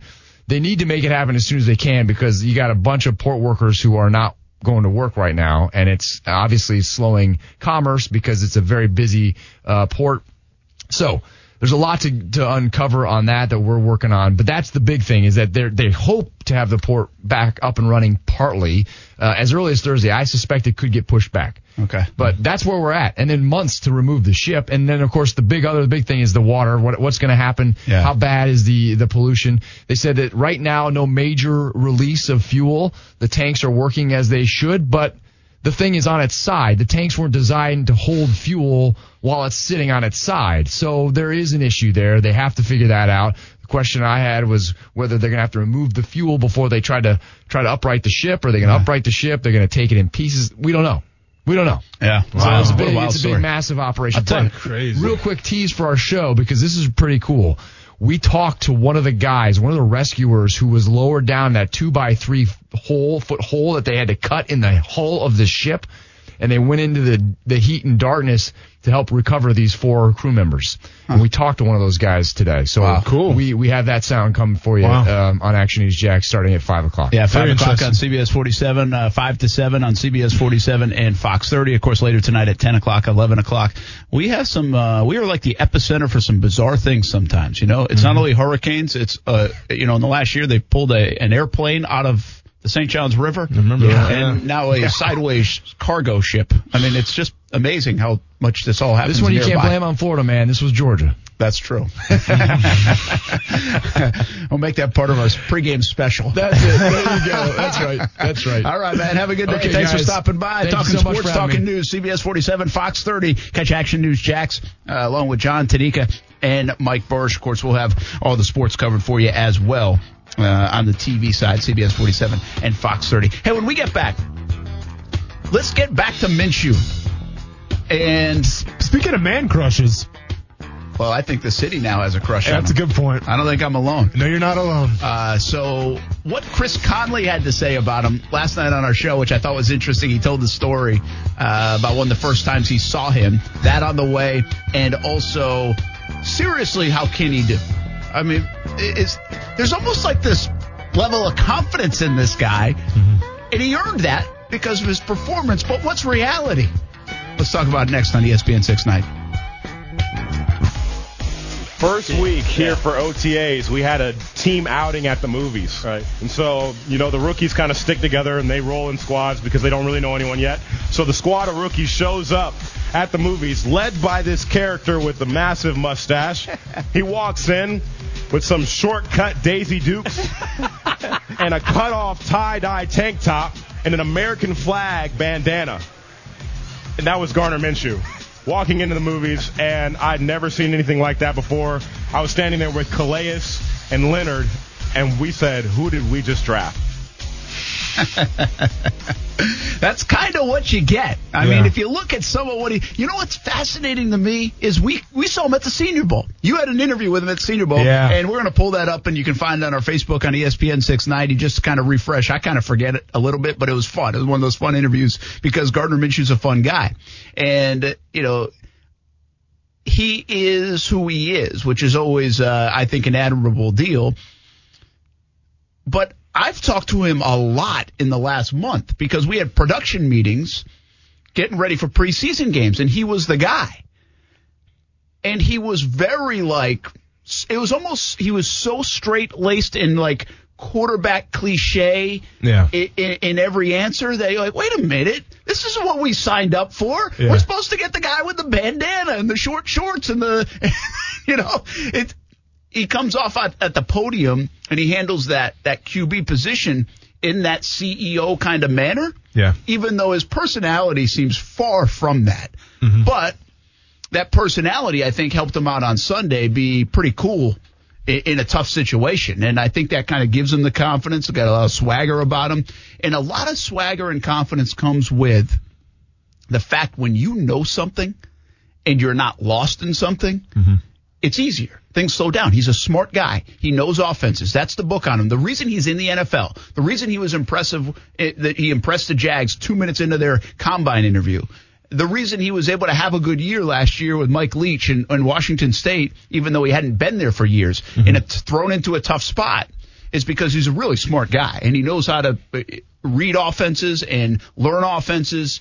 And you could tell that out there on Sunday. This is a guy that had been in the playbook, knew the DeFilippo offense, and they could run it at least to some extent. Maybe not the extent of Nick Foles knowing it, but to some extent in a functional way. And that showed up. And when you know that, you can have a confidence about you because you don't have to think so much. You can play fast. You can Yeah. see 300 pound guys coming at you. I think that's evident with with uh, Gardner Minshew. So with Gardner Minshew, and it's funny that we're talking about the Senior Bowl, Brent, because I actually I went back in my notes last night because I, I was taking notes of guys that I had to interview for the Senior Bowl, like guys that you know I kind of ranked like I got to get an interview with this guy, have to get an interview with this guy, and at the top was Gardner Minshew.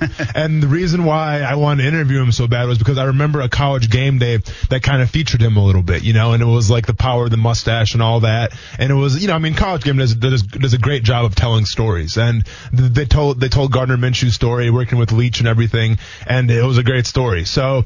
I saw that, and you know, I'm just kind of going through the scouting and everything like that. I'm like, yeah, I got to get Minshew uh, to do an interview. And the thing that I picked up on the most, and we'll definitely show that interview again here in the, in the next couple days or so, is that you know, like he he wore this crazy tuxedo thing that I, I brought up in the interview uh, for a bowl game, you know, and, and it's kind of the, the photo that's making its round, especially when he got drafted. I mean, it was the it was the photo that you could, it was the photo that you could tie to him the most. And when you got a guy like that, Bren, and talking to him from going from Alabama, as he says, to going to Wazoo, where you know it's kind of hippie-ish and it's kind of granola. He said they embraced him, you know, and he he, he embraced the culture right back. And I think you got a guy in Gardner Minshew that knows who he is. You know, like he's not rocking this mustache. He's not like doing this bandana thing. I think from a marketing perspective. All right, like he's he's not trying to up his brand to get endorsement deals and things like that. I just think it's who this guy is. Yeah. And I think that in the NFL, especially, or any professional sport, if you're comfortable in your own skin and you know exactly who you are, um, that can, can pay dividends, especially to a stressful environment like the NFL. I mean, it, it took me a while, Brent, because you have coaches, you know, it's it's, it's a toxic masculinity, uh, you know, kind of locker room and everything, and sometimes you want to be yourself, but you almost adapt to what's ahead of you just to try to fit in, you know, to try to quote unquote be a good soldier, right? Well, Minshew doesn't do that. Minshew is just going to be himself, and I think there's something to be said for that, and I think that's why he's so comfortable out there because he knows who he is. He's not trying to do anything that he's, you know, he's not trying to be, and he's comfortable with it. Yeah, and I think that's a little bit why he probably got along with Mike Leach. Talk about a guy Yeah. who's exactly Yeah. like that, Yes, right? I mean, exactly. that was a good fit To a out T, there at yeah. Wazoo. Uh, by the way, that was Chris Conley who shared that story about the movies, and he was That was talking about. Chris Conley last night on Jags Report Live on CBS 47. Want to let you know once again, put it on your calendar. Every Monday we'll be there seven o'clock on CBS 47 for Jags Report Live. Had a lot of questions on the TV side. So does that mean Jaguars All Access is done? No, it's not. This is in addition to. So Mondays Top Golf, Thursdays at Jaguars All Access for at Mellow Mushroom. Calais Campbell will join us on this Thursday along with another player. Uh, last night uh, and a lot of different episodes this fall we had Chris Conley. So and and other players. So uh, make sure you check us out. Top Golf. You can uh, be a part of it on CBS 47 uh, Mondays at seven, Thursdays at Mellow Mushroom. Both uh, seven o'clock shows. What What's realistic, man? I, I think it's a little bit pie in the sky right now on Minshew. And I thought you said something interesting yesterday, but I think I feel what you were saying. I, I feel kind of similar. And again, you're talking about the owner of the Sunshine and Rainbows Club. This is a guy I can get, I, I can be positive about anything. And I am positive uh, because I think the Jags have parts and it's not like, Nick Foles is a good quarterback. I think he was going to do a lot of things, but I think relative to what you lose, you didn't just lose Aaron Rodgers. You didn't lose Tom Brady. I mean, you still lost uh, a guy, Nick Foles, that, yes, it would be way better to have him for the next nine weeks. I just, we still didn't exactly know what we were getting out of Nick Foles. Exactly. But to be fair, Brent, at least we knew that he had the leadership aspect down. You know, Absolutely. and that's not to say, listen, I, I know he's going to be in the locker room helping Gardner Minshew and everything like that, and he's still going to be seen in that locker room. His presence will be felt, which is important. But being, you know, being on the IR a little bit, rehabbing, it's not the, it's not the same. No, it's totally Right? different when you're It's hurt. completely different. Yes, and I, listen, I'm not trying to frame this like, hey, they're okay because Nick Foles. But I'm not trying to frame it like that. I, this is devastating. It's a, it's a mm-hmm. big blow to this football team, huge for the next nine weeks at the very least. And, and to to piggyback off that, I think I feel like you felt yesterday. You said I was leaving the stadium and you you said I think you said I'm not that concerned about the defense. You were more concerned about discipline. Yeah. And you also weren't that high on Minshew, even though he had a good performance. Yeah, I wasn't that hyped up. But, And- but yeah. And and I guess to you appreciate the performance. Of course. And I do too. But I also kind of feel like I've been around this enough and I've seen it enough over two decades of covering the NFL that you also know reality awaits on the other side. Unless this is something special and we're just you can't predict it. But mm. reality is when you go to your backup quarterback and he's a rookie and he's a six round guy that comes in with question marks even to begin with, it's not like Dwayne Haskins was sitting behind Nick Foles and Well, you can get excited about him. I mean, it's not like when Ben Roethlisberger came in for Tommy Maddox, Big Ben goes 13 and 0. It- You it- know, like it- it, it's yeah. It's right. It's actually I was in New England covering the Patriots when Brady comes in for Bledsoe. okay. And now, in hindsight, you can sit here and say, oh, yeah, look at that. Everybody was so hyped about Brady. No, they weren't. You were getting a six round QB Mm-hmm. that looked like me at Michigan at the combine, maybe worse from an athlete Dressed exactly like him too, by the way. And uh, yes, uh, and I, I so there wasn't that hype. I was there. I was covering the Patriots. There Yeah. wasn't that hype around Brady, and like it was. It was oh no, Bledsoe went down. He's done. That's what it was. Well, what happened is now historic over the last two decades, but nobody expected it. And I don't think anybody would expect that out of Minshew, even for a short term, two months. So I think the reality is this is going to be tough. This is not going to look pretty at times. He will go through learning experiences. He needs Fournette to have a good two months. He needs this defense to have a really good two months. He needs receivers like Dede Westbrook and Chris Conley and DJ Chark to step up.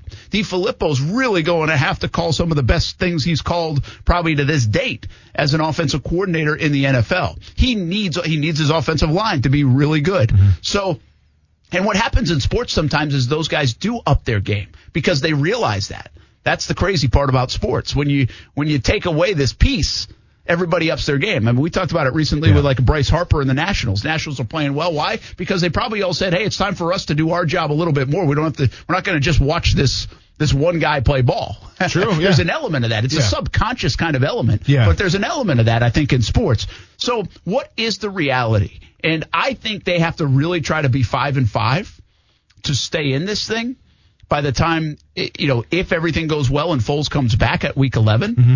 Well, they're already 0 and 1. That makes you 5 and 4. I mean, am I out of my mind to think they could go 5 and 4 over the next nine games? I mean, is that. Is that almost a ridiculous notion? You're not out of your mind there, Brent. And listen, if you if you want to, you know, we can compare him to Tom Brady and things like that. Like I'm not saying Gardner Minshew is No, going to be the next Tom Brady. to no, Tom Brady. No, for sure, and I, and I get that. But like, let's let's look at the Da- Dak Prescott situation real quick. All right, Tony Romo gets hurt. Dak Prescott, I think, was a fourth round pick, if I'm not mistaken. He was. Comes in and goes 13 and three his rookie year. 13 and 3, Brent. Like, I mean, if you're a Dallas Cowboys fan, you see Dak Prescott, you're like, man. Yeah, that's Ugh, good. You know? That's a nice but, comp. But a nice let's, comp. but let's, but let's see what they do with Dak Prescott, though. They, they didn't put the game in his hands. They didn't say, all right, Dak, well, Tony Romo's out now. You got to go win us these ball games, man. The pressure's all on you. He had the pieces around him, all right? He had a pretty solid defense. Obviously, he had that offensive line that we've been talking about, I feel like, for the past decade. And So, and then you had weapons at wide receiver. You know, you had Dez Bryant and everything. So, from that perspective, Dez Bryant was actually decent. You know, I mean, he's kind of struggled the past couple years, but that's another story. But if you look at Gardner Minshew and what he has right now uh, uh, with the Jaguars, you got a back that you can give the rock to, you know, 25 times a game, depending he stays healthy. You have a, a very intriguing receiving corps, and you have a defense that I still think, maybe people are off the bandwagon, that's going to have your back. I truly believe that. And if you look at the success that Russell Wilson had his first year, this happens a lot. If you have a, a solid defense, you have a rookie quarterback that comes in, especially, you know, maybe a later pick that no one really thought of really doing anything, it gives him a shot. You know, it gives him a setup. Now, yeah, Minshew's still got to come out. You can't turn the ball over. You have to make smart decisions. But I'm just saying, when I look at the Jacksonville Jaguars roster, top to bottom right now, it is intriguing from the standpoint where he has the pieces around him to at least be somewhat successful. I think. Yeah, and you got to get some breaks, and you got to stay healthy, and that Yeah. offensive line really has to play well at the end of the day. I mean, Yeah. he can move a little bit, but they have to play around. They have to play really well. You know, it's interesting you bring up Dak Prescott and Russell Wilson in those situations because I agree with you. People think Russell Wilson right now, and they think, oh yeah, the guy throws for 350 and he's throwing all. Highest team. quarterback in the league, by the way. Well, he is, Yeah. but he didn't start out that way. No. He started out playing with a, a running attack and a good defense, and don't screw it up. Yeah. That's what he played with. That's how he, when they were good, they didn't ask him to go win football games. Mm-hmm. Now, every quarterback has to try to win a game here or there, but they didn't ask him. Now, in the last couple of years, they said, "Hey, this is your team. We're going to pay you the highest amount of money in the NFL. Go win football games." Yeah. They've said that to him a little bit. So you got to put yourself back when we're talking about early years of Russell Wilson. Here's the catch: Russell Wilson and Dak Prescott, even what we know about them now, after years of evidence, is they have a leadership ability. At least that's raved about. Mm-hmm. It's an it factor when Yeah. it comes to that. That's different. It's different. So the question is, does Gardner Minshew have something that ha- that's an it factor that's different that makes him different? Yeah. Not just a guy that can play football. And maybe it is his smarts. I mean, maybe it is he's got an understanding. You go back and watch that tape. And he made a lot of nice plays. Got him into situations, made the right choices. Again, the defense is going to get better from here Yeah. on out the next three, four, five weeks. But is that the it factor for him? And don't forget, Russell Wilson his rookie year went 11 and 5, and a lot of that has to do with handing the ball to Marshawn Lynch, which I'm not going to compare him to Leonard Fournette, but could be Same comparable. idea. Same and, idea. and a solid defense. Now, I'm not saying they're the Legion of Boom, but there is a lot of hype around this Jaguars defense, so you never know. Let's answer the question. What's their record through week 10? Next on ESPN 690. The big thing about a Monday after a loss, especially beginning of the season, is your approach to it, your mindset. You can come in, you can panic, or you can come in, you can take the good with the bad, take everything with a grain of salt, and realize that there's a lot of work that needs to go on between now and your next game. This Monday we came in, we looked at the film, we saw all the mistakes, we saw the penalties, we saw the mental errors, the times where we got out of our game and we made uh, mistakes where we gave them field position, we gave them second opportunities, and we also saw the good things. We saw the ability to move the ball with our second string quarterback. We saw the ability of our defense to to snap back and to make some plays. But we know all the things that we have to do and that we have to work at. We're not really kidding ourselves here. We know there's a lot of work that has to be done for this team to get those wins. Dang. Chris Conley for president. well spoken, sir. That's Chris Conley last night on Jags Report Live. This guy's good. I said it today. I mean, Calais Campbell's outstanding. Has been. Is his third year on Jaguars All Access. Chris Conley is, he's got a bright future ahead of him. I mean, he's an interesting guy, too. You know, he, he is, he, uh, we talked a little bit about the surfing. He's a big Star Wars fan. I think he does a lot of different things. I think he's a lot of different interests. Um, but he can talk football. And, uh, I still, I think, listen, let's be honest with you. One of the reasons we, we asked Chris to be on the show for Jags Report Live, and he's going to be on the show quite a bit, Yeah. is because I think he has a chance to have a really big year. I think this has a breakout opportunity. I think that's one of the reasons he came to Jacksonville. It's a breakout opportunity here in Jacksonville. He was hidden behind a lot of weapons in Kansas City, and the, there's only so many footballs to go around. So many times Patrick Mahomes can throw the football in Kansas City. Well, here they're waiting for somebody to to to make that next step. And Chris Conley, although we talk about it as young guys often, like a DJ Chark going from year one to year 2 Chris Conley's going into year five and it's more situational now where he can even take another step. But that was him last night, Jags Report Live. I'm always fascinated uh, on CBS 47, by the way, at Top Golf. Come join us every Monday at 7 o'clock uh, for that show. Uh, we just debuted it yesterday. I, I'm always fascinated by, see, this out, outside connection to football mm-hmm. and then the the inner workings of the NFL. Like what goes on inside the bubble of Jags headquarters, which sometimes it, it's it is really a bubble. Like they Yeah. are in their own world. The players, coaches, everybody else. And then what is now because we talk about this sport so much because it's gambled on because fantasy football it gets people's emotions going. It's the water cooler topic. It's what we talk about a lot on this show and mm-hmm. shows all around the country. I always say this, and, and I'll someday look back in retrospect and thank the NFL probably for how many people they put in business in our industry and keep Yeah. in business because of the dollars involved in the NFL. I mean, that's just the way it is. But it's part of our culture so much. I, I said this to the guys in the sports office the other day. It, if you were just dropped in or had been in a coma for 40 years it, or dropped in out of this world and came in, you would look at the way we look at football on a Sunday mm-hmm. and how we react to it on a Monday and how we get ready for it on a Thursday and a Friday. And I'm talking the NFL. This is, it, I even think it's different than college. And I understand college has this element to it. And you'd be like, what in the world are wrong with these people? No, I mean, I like, mean, the you think Game of Thrones stuff- is crazy? like everyone's around the water cooler. Oh, can you believe Jon Snow this?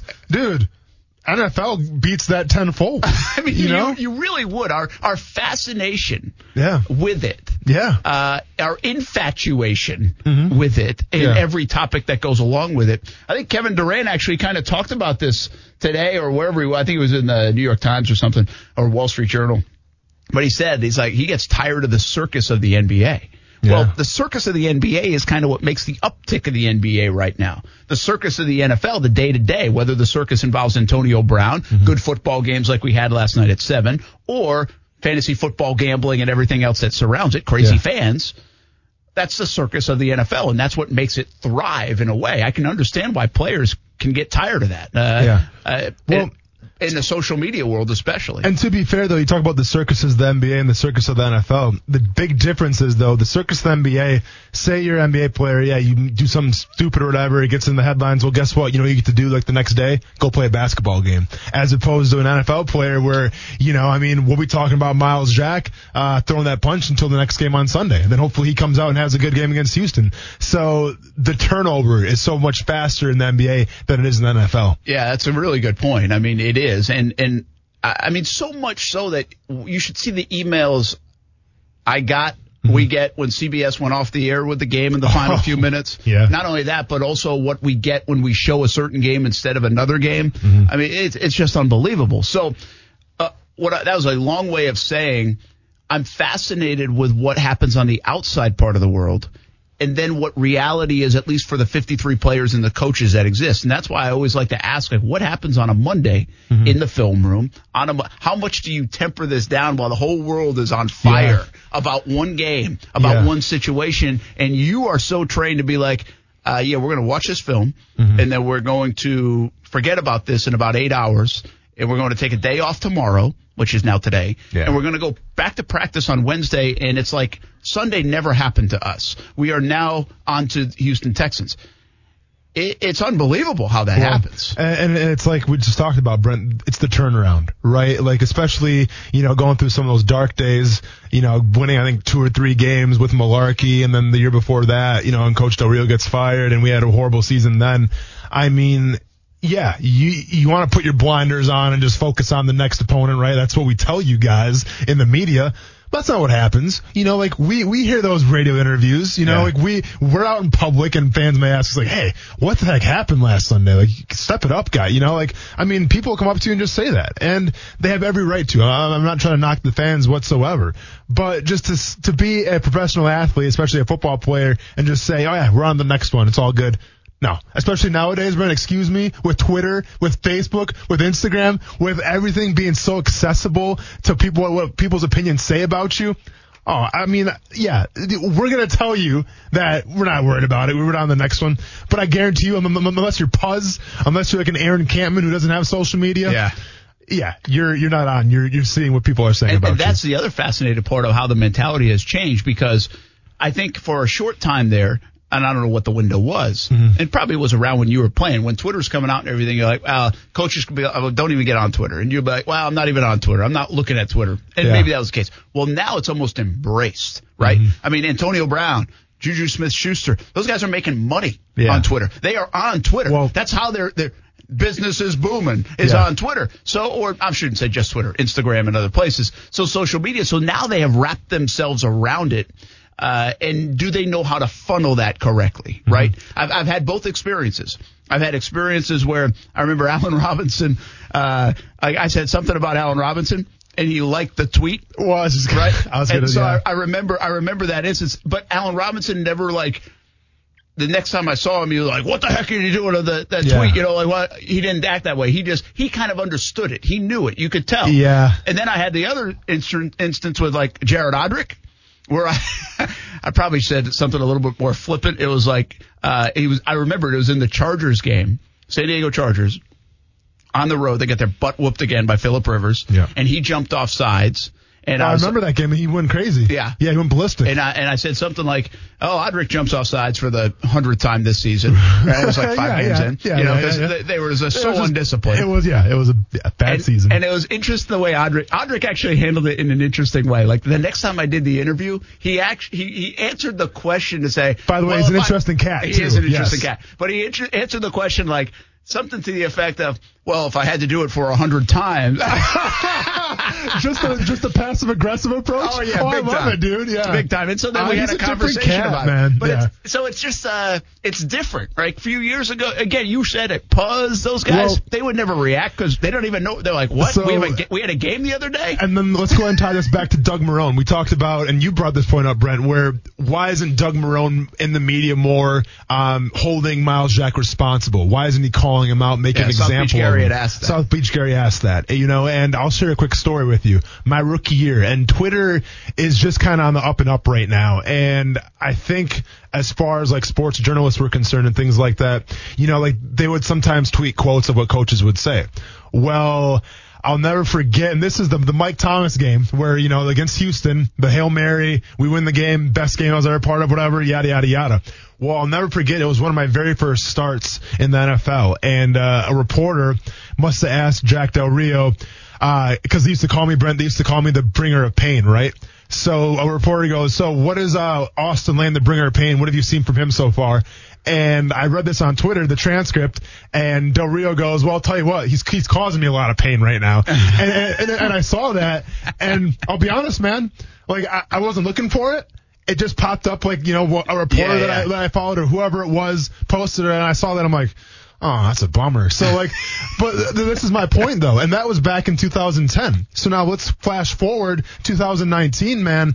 So I guess I can see the point where why Marrone doesn't want to take care of things in the media. I think he's going to handle it internally. Not to say Myles Jack got off the hook whatsoever. I'm sure he got an earful behind closed doors. But um, I, I think it's a great point that you brought up. Where yeah, of course he's going to take care of it and you know behind doors. But in terms of the media, it's just kind of very vanilla. So what did you do after that? Do you remember? I mean, was it I like just kept living my life, man. You know what? Like you never like? Did you ever ask bring it up. Rio about no, it? no, I never brought it. And I, I wish I would have asked him about it when we interviewed We'll bring him. but- back. but- No, but I talked to Jack the other day. He was right, in cool. Jacksonville actually. I got you. uh, for the game. Yeah, and yeah. So we'll, we'll he'll come back on. Okay, he cool. he wants to come back like on. literally just talk about this, re- rehash that story Yeah, for me. but so well, it's interesting because listen, if you're, I, I think you got to relate it, and I know it's different because people say the number one thing that's different is the money. Okay, I get it. The money's different. Hmm. You, you guys are making a lot more money than average Joe's making in, in a workplace. Yeah. But if your boss went on Twitter and said something, you'd be like,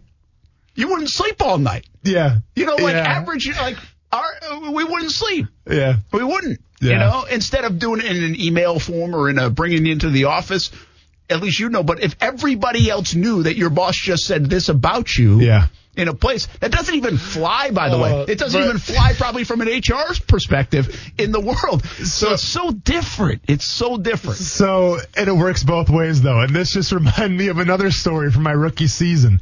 So, when I first got drafted, and mind you, this is 2010, all right? This is an Austin Lane who's coming out of Murray State with a chip on his shoulder who wants to make an impact. And I forgot who the, who the interview was even conducted by, but basically they asked me, what do you look to bring to the Jacksonville Jaguars? And I said that I wanted to cause as much pain to the opponent's quarterbacks as possible. And that's kind of like where the bringer of pain came from Yeah, yeah. uh, Del Rio goes up to me. He's like, "Hey, let's keep that under wraps. Let's not, let's not say you know we're gonna hurt quarterbacks." I'm like, "Yeah, fair enough. Sounds good." Week two or three of the regular season, Vito, you know Vito, Yeah, Vito Stellino. is interviewing Hall of me. Famer. And mind you, I'm still a rookie, right? So like, I don't know the the ins and outs. Vito's far from a rookie. No, exactly. He's very experienced, Hall of Famer, if I'm not mistaken. Yes, he is. So, uh, so he asked me like, so what are you seeing out there? And I go, well, you know, uh, I just, I really want to get my pass rushing skills increased so I can bring a lot of pain to the quarterback and cause a lot of pain and injury. And I said that I'm like, but you know, that's off the record. I said off the record. well, what gets posted in the paper the next day? Austin Lane wants to cause pain and injury to quarterbacks. So then I, I try to be take the initiative and go to Jack and be like, hey, so uh, there's this article. I read the article. I'm like, there's an article out there. I said something that I probably shouldn't have said. He's like, kind of shook his head at me a little bit, but like it works both ways though, Yeah, you yeah. know. And um, and like like I said, like this is back in 2010, Brent. Nine years later, and now it's like ten times as worse. So Yeah, yeah. I can see the perspective where keeping things vanilla sometimes is the way to go. And again, it's something that uh, you know we talk about. As I mentioned earlier, Jim Harbaugh is Yeah. he is he uh, has it passed him by a little bit in just a sense that he's so old school. Well, you have to take all these old school guys, and they now have to factor that in to the temperature of their locker room. Mm-hmm. You know, unless you have the ultimate respect of a Saban or a Belichick or whatever, that you just can do whatever the heck you want. You're going to do it my way. You're out of here, and and that they've built that. But there's a Mm-hmm. lot of places. That are trying to build things, Yeah, I and mean- you have to worry about that stuff. I I think Wisconsin's a great example with head coach Paul Chryst. You know, I mean, Paul Chryst isn't a, a flashy rah rah type dude. He's just he's an old school guy that grew up in the system. You know, he's been there forever. So, I mean, I guess I bring it back to this, Brent. You have to be who you are. I think that's the biggest thing in terms of coaching. You you can't put on a facade, and like I've talked about before on the show, I, I may have played for a coach that put on a little facade, and the team addressed that. Yeah. You know, so you can't have a facade. You have to be true to who you are. And if you're true to who you are, players can tell that and you'll earn respect. Now, will they play for you? Will they give your heart for you? Maybe, maybe not, but at least you earn their respect. That's the start. But if you come in one week and you're acting one way, next week a different way, you lose the respect. If you lose the respect, you lose the locker room and you lose the culture. Hey, let's hang on to the happy hour horn. We'll do it on the other side of this. And uh, also, uh, we got to answer the question. We got off kind of on a tangent there, but we'll answer the question. What's the Jags record through week number 10? We'll get some other things, including our Baker Sports Coach of the Week as well from the high school ranks, all on the way on ESPN 690 next. All right, let's get to that happy hour horn as quick as we can because we were story timing at 5 Yeah. o'clock. Sorry about that. Hey, we got the whole hour. It's not like it Okay. has to hit at 5:03. Okay. We're not up against the clock. All right, if I did right. that, I would have been out of business a long time ago. uh, but anyway, it is happy hour horn time. Brought to you by Vita de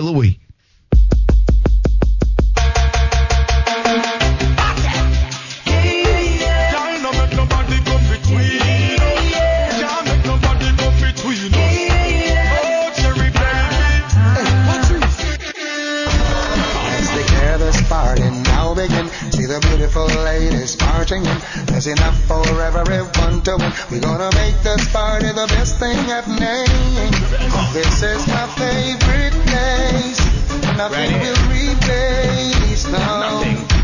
Anything goes. Gangsters rolling, half face smiling, heads all bobbing to the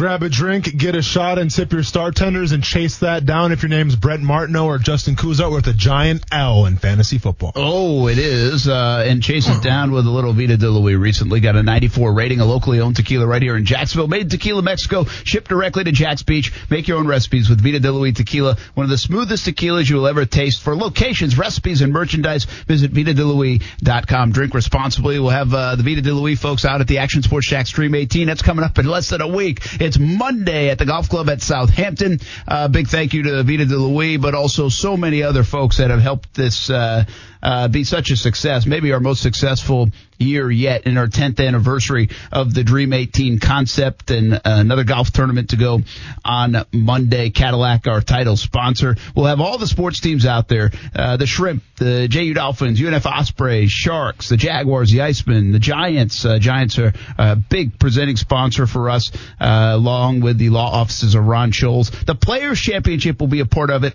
as well, thanks to Airstream Ventures and the Armada. I don't want to forget about the Jacksonville Armada and Top Golf too. So uh, so many people to thank. We'll do more of it throughout the rest of the week, uh, and then the big event coming up on Monday. And right now, I saw a forecast that said.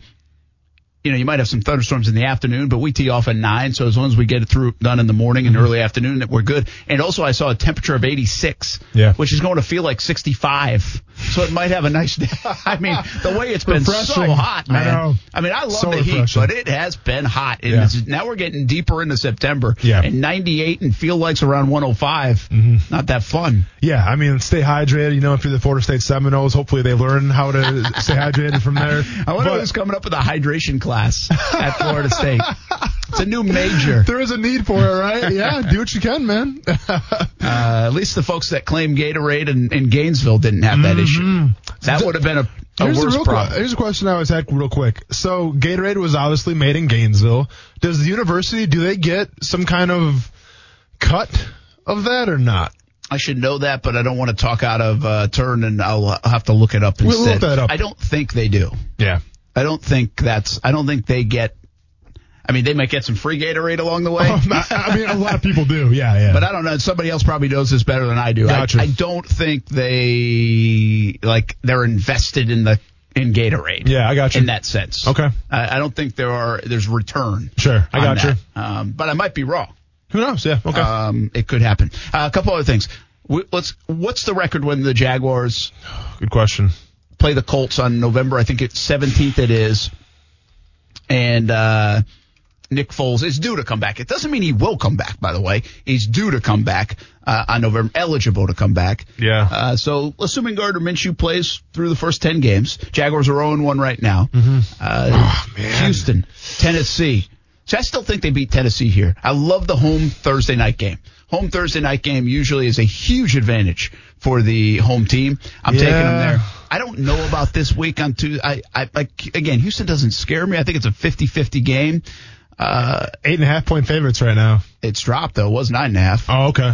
Uh, there you if, go. if it is eight and a half, that's the Well, latest. it, it was this morning, but this. I, what do you You use saw for the morning? points? Yeah, Uh, it was nine and a half Vegas. yesterday before Houston played. Okay. Well, let me look it up right now again then. Uh, maybe once they put. McGough on the ro- active roster Oh, because 20. 20, uh, plus 20 all day, just in case he goes in. because Watson, who knows Yeah. uh, with his situation, I guess. And they saw that offensive line play again. Maybe it dropped a True. point. But anyway, you got you got Denver, which isn't necessarily like oh Denver's really good. It's It's in I mean, Denver, Chubb, it's in Denver, and Chubb and Miller and Jags offensive line still has to prove some things. Obviously, Flacco and that offense aren't going to scare you and worry you, but I still think can they get to two and two after this first month? I think it's very possible. I just don't know how they do it. I don't know if they win the next two or maybe they win the last two of the month.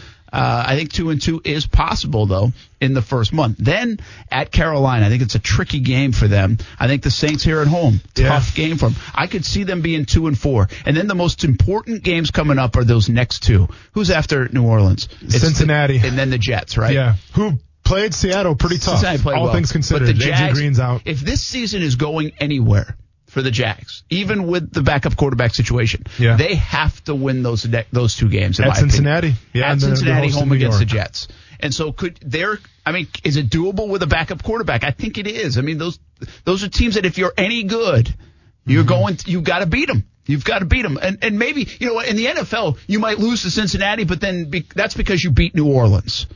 You know what I mean? Yeah, yeah. And yeah. so as long as it shakes out some way like that, and that could be four and four, then what's uh what's left? What's the other two games before seventeenth? Uh, we got London? Houston. Well, then it's Houston. Yeah, Uh, in Jacksonville. London. That's in London. Oh, okay, I'm sorry. Thank you. Yeah, and then it's the Colts. No, November 17th because you have a bye week then after November 3rd. Oh yeah, I keep forgetting that. So it's really not ten games. It really is nine games. Yes. Okay, so they've got a. So they could legit go four and four the next eight games. Yeah. I mean, listen though, I got them four and five in the next. By week, by the time they play that game against the Colts, Jags are four and five. I'm gonna have a lot better idea once I see the teams play again this weekend. I get the the fact, Brent, that you say the Thursday night game against the Tennessee Titans, the whole, you know, I mean, the home field advantage is more prevalent, I think, during Thursday than it is on Sunday. I'll come with you on that. But this is the Tennessee Titans, man, and the Tennessee Titans have had the Jacksonville Jaguars number for a while now.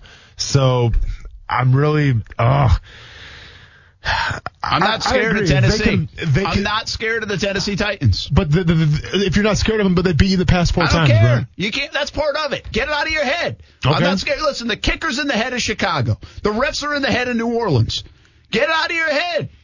Tennessee, you you you're going to beat them. went to Cleveland and pretty much handled Cleveland pretty easily. Yeah, and you know what? Tennessee, to their credit, does that from time to time. Tennessee, when they go eight and eight and nine and seven or seven and nine, Yeah. will beat Seattle, who looks like they're going to the Super Bowl. Yeah. and it'll be But- like, what the heck? Where did that come from?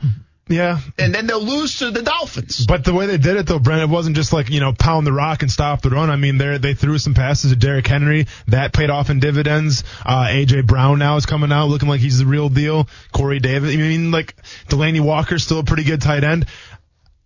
I get what you're saying, but you can't take the Titans lightly, obviously. But I'm going to come with you. I'm, I'm going to say that they can win four games in, That's in good. that span. That's good. You just don't know if they're going to beat the Titans. I get it. No, I, I really scared. don't. You're scared not- of the Titans. Honestly, I'm You're not that worried about the 6'6", Broncos. 245 pounds, and you're scared of the Titans. I mean, Derrick Henry in a cage not. could be a good match.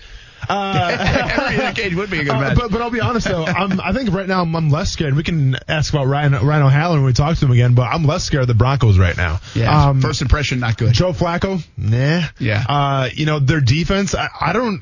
I don't know, Brent. Like th- this is a team that's. You know what? It- It's kind of comparable to the Jaguars, right? Like the Broncos are, are built on that defense, that defensive line, that secondary, and Gruden exposed them. You know, um, they didn't look ready to play, and you got a head coach in Vic Fangio that takes super trust me when I say this takes great pride super great pride in his defense and to come out like that uh not a good look so Well, you just hit my fallen, by the way. So Oh, my I'll do- bad. no, don't be. It's Okay. not your bad. We Yeah. had to get into it anyway. But Sure. my fallen was the Broncos. That was a bad performance to, to be. It, I think a lot of people had them as kind of that sexy pick to emerge of of surprises. Yeah. Well, that was not a good start. I mean, Yep. you had a chance to kind of. You get the feel. I get Antonio Brown being gone helps Oakland, Mm-hmm. but it's still Oakland, and they're kind of a mess, and they feel like they're a mess. And Mayock and Gruden and what's going on, and Derek Carr and what is he? and they didn't do anything to stop that. I mean, I, I, I thought that was an easy game to pick. Denver beating Oakland with or without Antonio Brown. Mm-hmm. And it turned into a disaster for Denver. So I thought it was a brutal performance again. Yeah. Overreaction way. I mean, are they going two and fourteen? Maybe not. They'll figure things out. But uh, it was a bad performance. That was my fault. The other game I'm really capable, I think the Jaguars are very capable of winning are the Panthers. I, I've never been uh, buying in on the Panthers this season. I, I don't buy Cam Newton as a quarterback, and I don't buy their offense. I get Christian McCaffrey's a good dude, and if you're the linebacking corps for the Jaguars, you got to keep him in check. But I'm not sold on the Panthers either, so I think Jaguars can definitely win that game in Carolina. My my falling really quick, Malik Jackson. You know, Yeah, a it's too bad, former, former guest of the show. Um, I really enjoyed talking to the dude. Out for the entire season due to a Lisfranc injury. Tough injury. Yeah, I've been there. It sucks, That's man. a tough one. Yeah, and what's the worst part about it? It's the name Lisfranc injury. It doesn't sound that you know Yeah. Intense, but trust me, it's an intense injury. Yeah. Yeah. A lot of people say that's a tough. I mean, there's Yeah. Achilles, there's Lisfrancs, there's Yeah. those are some of the tougher injuries uh, to come back from and deal with for football players. Sorry to see that uh, for Malik Jackson. When we come back, we'll do a little balling. Our Baker Sports Coach of the Week as well, and uh, more football talk. That's what we do. It's on Action Sports Jax on ESPN 690.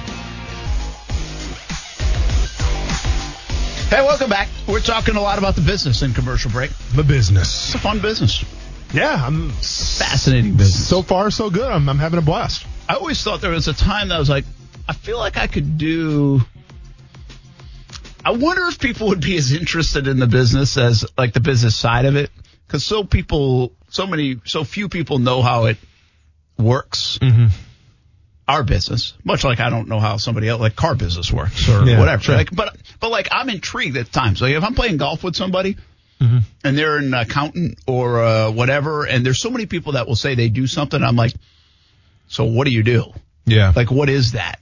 You know, Yeah. I don't get it. Like, what I, I'm just so locked in on what I do. I don't really know what that is. Yeah. So I'm always fascinated to see how like other people's jobs work. And Sometimes, yes, have I ever shared the story about the people that I, I hated giving Uber rides to the most? Have I ever told that story No. real quick? So it's kind of on topic here where, you know, like you wonder what other people do. And usually I'm fascinated, but there was one type of person out of everybody that I could not stand giving a, uh, giving a ride to. And it wasn't like the drunk person at Jax Beach. It was when I was going to the airport. I always kind of held my breath a little bit because I'm like, please don't get this person. Please don't get this person. Cause they're always at the airport going to a hotel downtown. And this type of person is like, you know, like the Wall Street, the stock market, the typical businessman who doesn't even have time to say hi to you as he gets in the car because he's on his Bluetooth the whole time, swearing because, you know, something's up or something's down and he's losing, you know, a, boatload of money and like he's stressing out about it.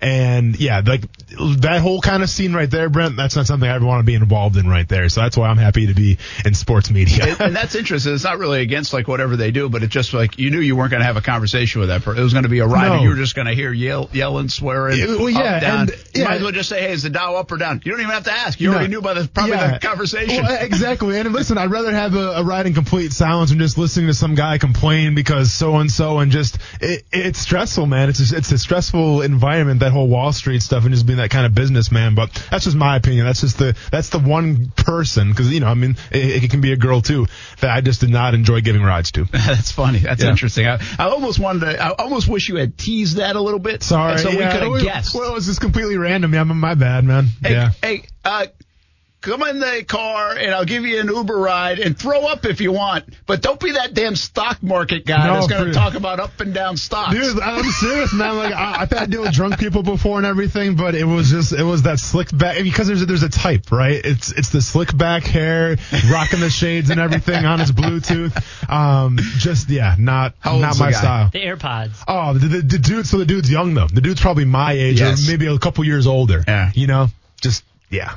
Just got Zero- a lot of money. Thinks he's so- king of the world. Zero social awareness. You know, like Yeah. zero respect. It's I, I his would world and, and you're paying rent. Exactly, exactly. And, And I'm trying to get you there safe. Coos, yeah. Coos, you be quiet about the AirPods.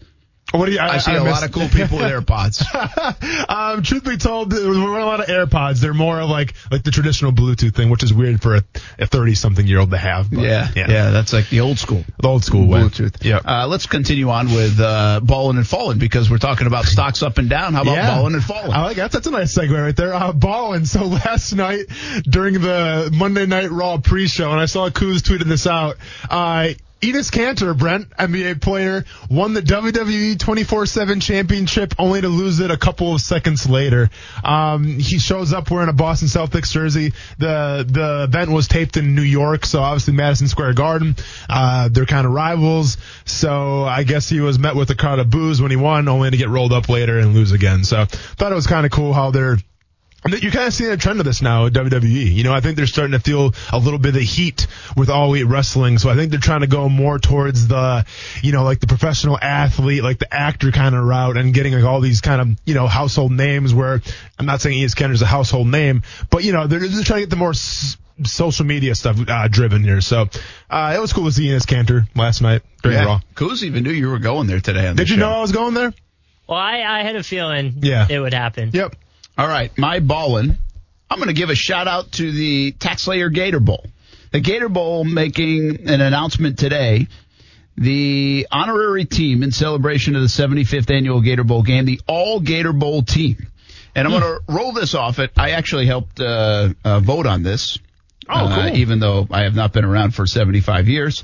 But it, it did come out this afternoon. And f- just listen to some of the players that played in Jacksonville at the Gator Bowl. And for a lot of folks that are new around here, you know, the Gator Bowl now might be, what do we have, 40 something bowl games? So mm-hmm. it's one of a lot of bowl games. And now the, the, the mega important games, and the New Year's six, but you know, those college football playoff games are above everything else. Sure. I mean, the two semifinal games. And there's still the pageantry of the Rose Bowl and everything else. But for a little history lesson, not that I'm the old guy, but if you're new in town or a little younger, I mean, there were six bowl games back in the day, and the Gator Bowl was one of them on New Year's Day. See, like one of the big things about there's two things that I miss from the uh, that maybe I do sound a little old guy, and I miss from the childhood growing up, and I remember watching it this way, is the old four screen on the March Madness on opening day on Thursday and Friday, where they would show all four games at the same time. And now they don't have to do that because the games are on like truTV and TBS and TNT and CBS. So they just show that now they might break in and, and show a little bit, but they hard they used to do that a lot on Thursday and Friday. They would show all four games going on at the same time. It was like picture in picture times two. Yeah, yeah. I mean, it was- That's- it was fun. that's cool. Like I got four games I'm watching right now. This is really cool. And you check in your scores and, and all that stuff. The other one is New Year's Day. New Year's Day used to be the day for Yes. college football bowl games, like the big games and all. But that was the day. You didn't want to move from 11 in the morning till deep at night. Yeah. And it's just not the way anymore because now they're bridged over, you know, uh, New Year's Eve into New Year's Day, maybe even a day after, and then the college football playoff games come even a couple days after that. Yeah, yep. So it's just different, and and it, it's weird, di- different. Like New Year's Day, when I'm watching college football game, there's only like three games on or two games on, whatever. It's like, Yeah. wait a minute, you're like the supposed to be bouncing. Bowl. It's yeah, yeah. I get what you're But saying. anyway, my point is, back in the day, the Gator Bowl was one of those big games. Hmm. I mean, it was one of the games. Yeah. And so my ball is the team that they announced. Archie Manning, Floyd Little from Syracuse, Larry Csonka, Syracuse. Of course, many know him from the Dolphins. Sure. Fred Biletnikoff, FSU. Andre Rison, Michigan State. Ken McAfee, tight end from Notre Dame. Mark May, many people know him from now a, a broadcaster. Yeah, yeah. Uh, tackle for Pittsburgh. Uh, Greg Skrepenak, Skrepenak? I don't even know that one very well. tackle Michigan. Okay. Dean Dingman, Michigan guard. Zeke Smith, guard Auburn. Uh, surprise, surprise, you're not going to know the guard names very well. uh, Ed Reed, you know that name? I've heard of him before. Defensive back Miami. Can give a hell of a speech. Tony Lilly, Florida Gator fans. You know that game name? Uh, DB from Florida. Hugh Green, defensive end Pittsburgh. Jack Youngblood, uh, Florida, Hall of Famer. Wilber Marshall, you know that name, linebacker Florida. Donovin Darius played here in Jacksonville, but for this uh, accolade, Syracuse guy. Mark McLaurin, Mississippi State DB. He played. Uh, that was last year's Gator Bowl. Wow. And he had a tremendous game. I'm a little surprised he got voted in. I was a newbie, but um, that's pretty cool that Okay. he already got voted on the team. Yeah. Uh, Matt Millen, Penn State. Ndamukong Suh, Nebraska. Ryan Shazier, Ohio State. And Lawrence Taylor played in the Gator Bowl here in Did- Jacksonville back in the 35th Gator Bowl from North Carolina. Did Nebraska play Texas? No, that wasn't that. That wasn't the Gator. No. uh, no, in, in Ndamukong Suh year? yeah. That was more recent. Uh, No, Nebraska yeah. against Clemson. Yeah, because they're in the same. Yeah, I'm sorry. Yeah, gotcha. Okay, Clemson. So, and, and by the way, uh, Josh Dobbs, who the Jags just signed, Sure. played in the Gator Bowl a few years back, I believe, when he was with Tennessee. Tennessee. Gotcha. And, and they crushed somebody. Maybe it was Iowa, something like that. Yep. But uh, but anyway, that's that's pretty cool. I mean, think about the names I just listed that Mm-hmm. Yeah. played, I, and, and I think that's the bottom line is, and, and I know people will say it, and, and we get it a lot anytime we talk about the Gator Bowl. That's all what it used to be. It's it's it's this, it's that. The attendance is down. That's fine. I get it. It's reality. It's a tough deal in the bowl season. Yeah. Now, The bowl thing is really tough. It's so different. But I also think it should be celebrated, and it's really kind of cool Mm-hmm.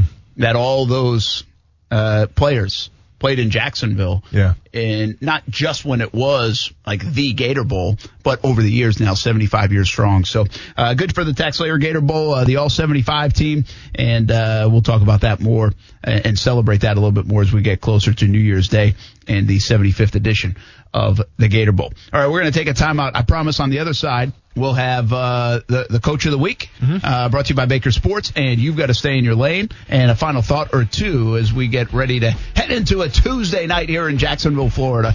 Brent Martineau, Austin Lane, Coos, thanks for hanging out with us on ESPN 690. We're talking about how young Tom Brady still looks. Like he says he doesn't like drink coffee, or I think sugar's another one. They're really Yeah, he, not doesn't partake in. he's very strict in a lot of things. So if you're diet. not drinking coffee and you're not putting sugar in your body, I would. If we all did that, we'd probably look pretty young, and and Yeah. still at in the in our forties. He eats like Yeah. 16 peanuts for a snack. Like that's his thing. That's what it is. Yeah, I, uh, he had a book out and I was reading Probably it. should do almonds more than peanuts, though, right? I feel like almonds are healthier. Macadamia nuts, you have them right now. That's what I'm talking I like about. those. Yeah, but unfortunately, I look like I'm 50 years old. But it is what it is. There's what a are you gonna fine do? line between that, right? I mean, I respect the discipline of that, especially if you're an athlete. Yeah, But at some point, don't you be, don't you like, dude, you're missing out. I mean, those Skittles I had the other day were freaking awesome. and the coffee in the morning. I mean, come Oh, on. and well, yeah, I mean the coffee, forget Yeah, about it. But I mean, yeah, at the, at the same time though, Brent, it's all about how you feel, right? Like, I well, mean, it's true. When I when I'm in a fight camp, you know, like, I, I got to keep it pretty clean because if I don't, I eat a lot of sugar, stuff like that, a lot of sweets, especially after I'm done working out, I'm gonna feel a lot more sore than if I don't. So. oh, oh, you feel awful after Yeah. eating all that stuff. So So it's true. Tom Brady's just really super in tune with his body. You know, good for him. If you and he's, it's allowed him to play at a high level. There's definitely I a will- correlation. I there. will say this though, it also helps to be a millionaire and be able to do that because it costs a lot more to eat healthy than it does to Yeah, but eat I, like crap. will give him this though. I mean, listen, it it, it does, Mm-hmm. but at the same time, you also are afforded the opportunity to go vacation and and indulge and and splurge and shoot. If I had that kind of money, I'd probably weigh 300. you know, I mean, Yeah. Well, I, and you I don't know know he if I'd have drink. that discipline. We've seen him chug, so he can he can party if he wants Yeah. to. Party it up. I guess he does drink a little bit, so he doesn't. It's not no sugar. In the off season, probably. Yeah, Yeah, but I don't think beer has sugar. beer not sugar thing. No. Mm-mm. Trust me, I've, I've done some beer Is it research. more like bread? They always Oh, say it's it's all liquid bread bread. Yeah, all the carbs. I'm thinking It's the all the carbs. I'm thinking all the carbs. Yeah, I mean, unless you're drinking. So drinking. he does like have a- carbs. Yeah, it's carbs. Yes, yes. That's what I was Carbs thinking. Carbs not going to kill you. All right. Uh, hey, our Baker Sports Coach of the Week. Uh, going to get to it. Robert Shields from Baldwin. How about Baldwin? The Indians.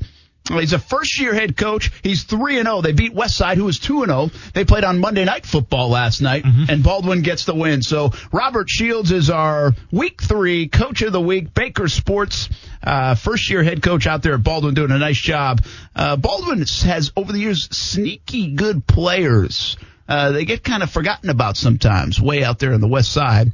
Uh, but nice job by Robert Shields uh, and a good start for Baldwin. By the way, our game of the week this week, Action Sports Jax on ESPN 690. Initially it was Lee and Ribault, but I had to shift it around because of all the hurricane changes. Yeah. And we are actually going to have West Side at Jackson on Friday night, six o'clock game right here on ESPN 690. Uh, so we're looking forward to that. All right, we got to get to stay in your lane. You get to it right Stay now. in your lane real quick, Brent. Yep, thank you, Coos. Right on time. no, that- that's good, man. You're doing your job. I'm not, hating on you. But uh, in your Brent. So with the NFL season comes NFL season sound bites, and two of them today that I really enjoyed from this past weekend. We got Delanie Walker talking about the Browns, uh, how they might have been a little overhyped, like Mr. Martineau called. And then we got my MVP right now, the dude that's leading my fantasy team, Lamar Jackson, talking about playing the quarterback position. Recircle this game. We'll be, we, this is just another game. We ain't worried about it. I'm gonna tell you again, man. They were who we thought they were. Y'all can crown them if you want to crown them. Still gotta play football. And then Kuz sent me with that Lamar Jackson audio real quick. My MVP, dude. Gonna take me to another fantasy championship. Probably not. Not bad for a running back. I love it. So when he was asked, you know, uh, the, the, the ability to pass more than run the ball, obviously, he's been known for the past season, uh, that was his response. He's not a run. He's not bad for running back. And the so. first soundbite you heard was Delanie Walker. Yeah. And that was kind of paying homage to Dennis Green, the, the Yeah. late head coach, remember? Yep. You want a crowd? I'm crowd. You know, that was that whole Let thing. him off the hook. Yep. Uh, pump your brakes real quick, Brent. Uh, probably the biggest story after the Super Bowl was the fact that the Saints fans were bitter. They were upset. Well, it happened again last night. The refs made a horrible call um, on a challenge due to a, a spot, basically, of a fourth and one or a first down.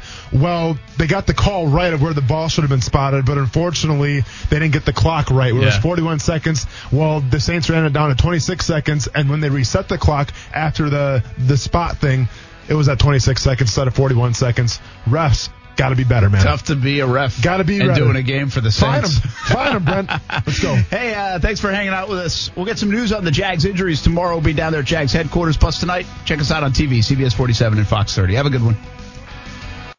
When you need mealtime inspiration, it's worth shopping Kroger, where you'll find over 30,000 mouth-watering choices that excite your inner foodie. And no matter what tasty choice you make, you'll enjoy our everyday low prices, plus extra ways to save, like digital coupons worth over $600 each week. You can also save up to $1 off per gallon at the pump with fuel points. More savings and more inspiring flavors make shopping Kroger worth it every time. Kroger, fresh for everyone. Fuel restrictions apply.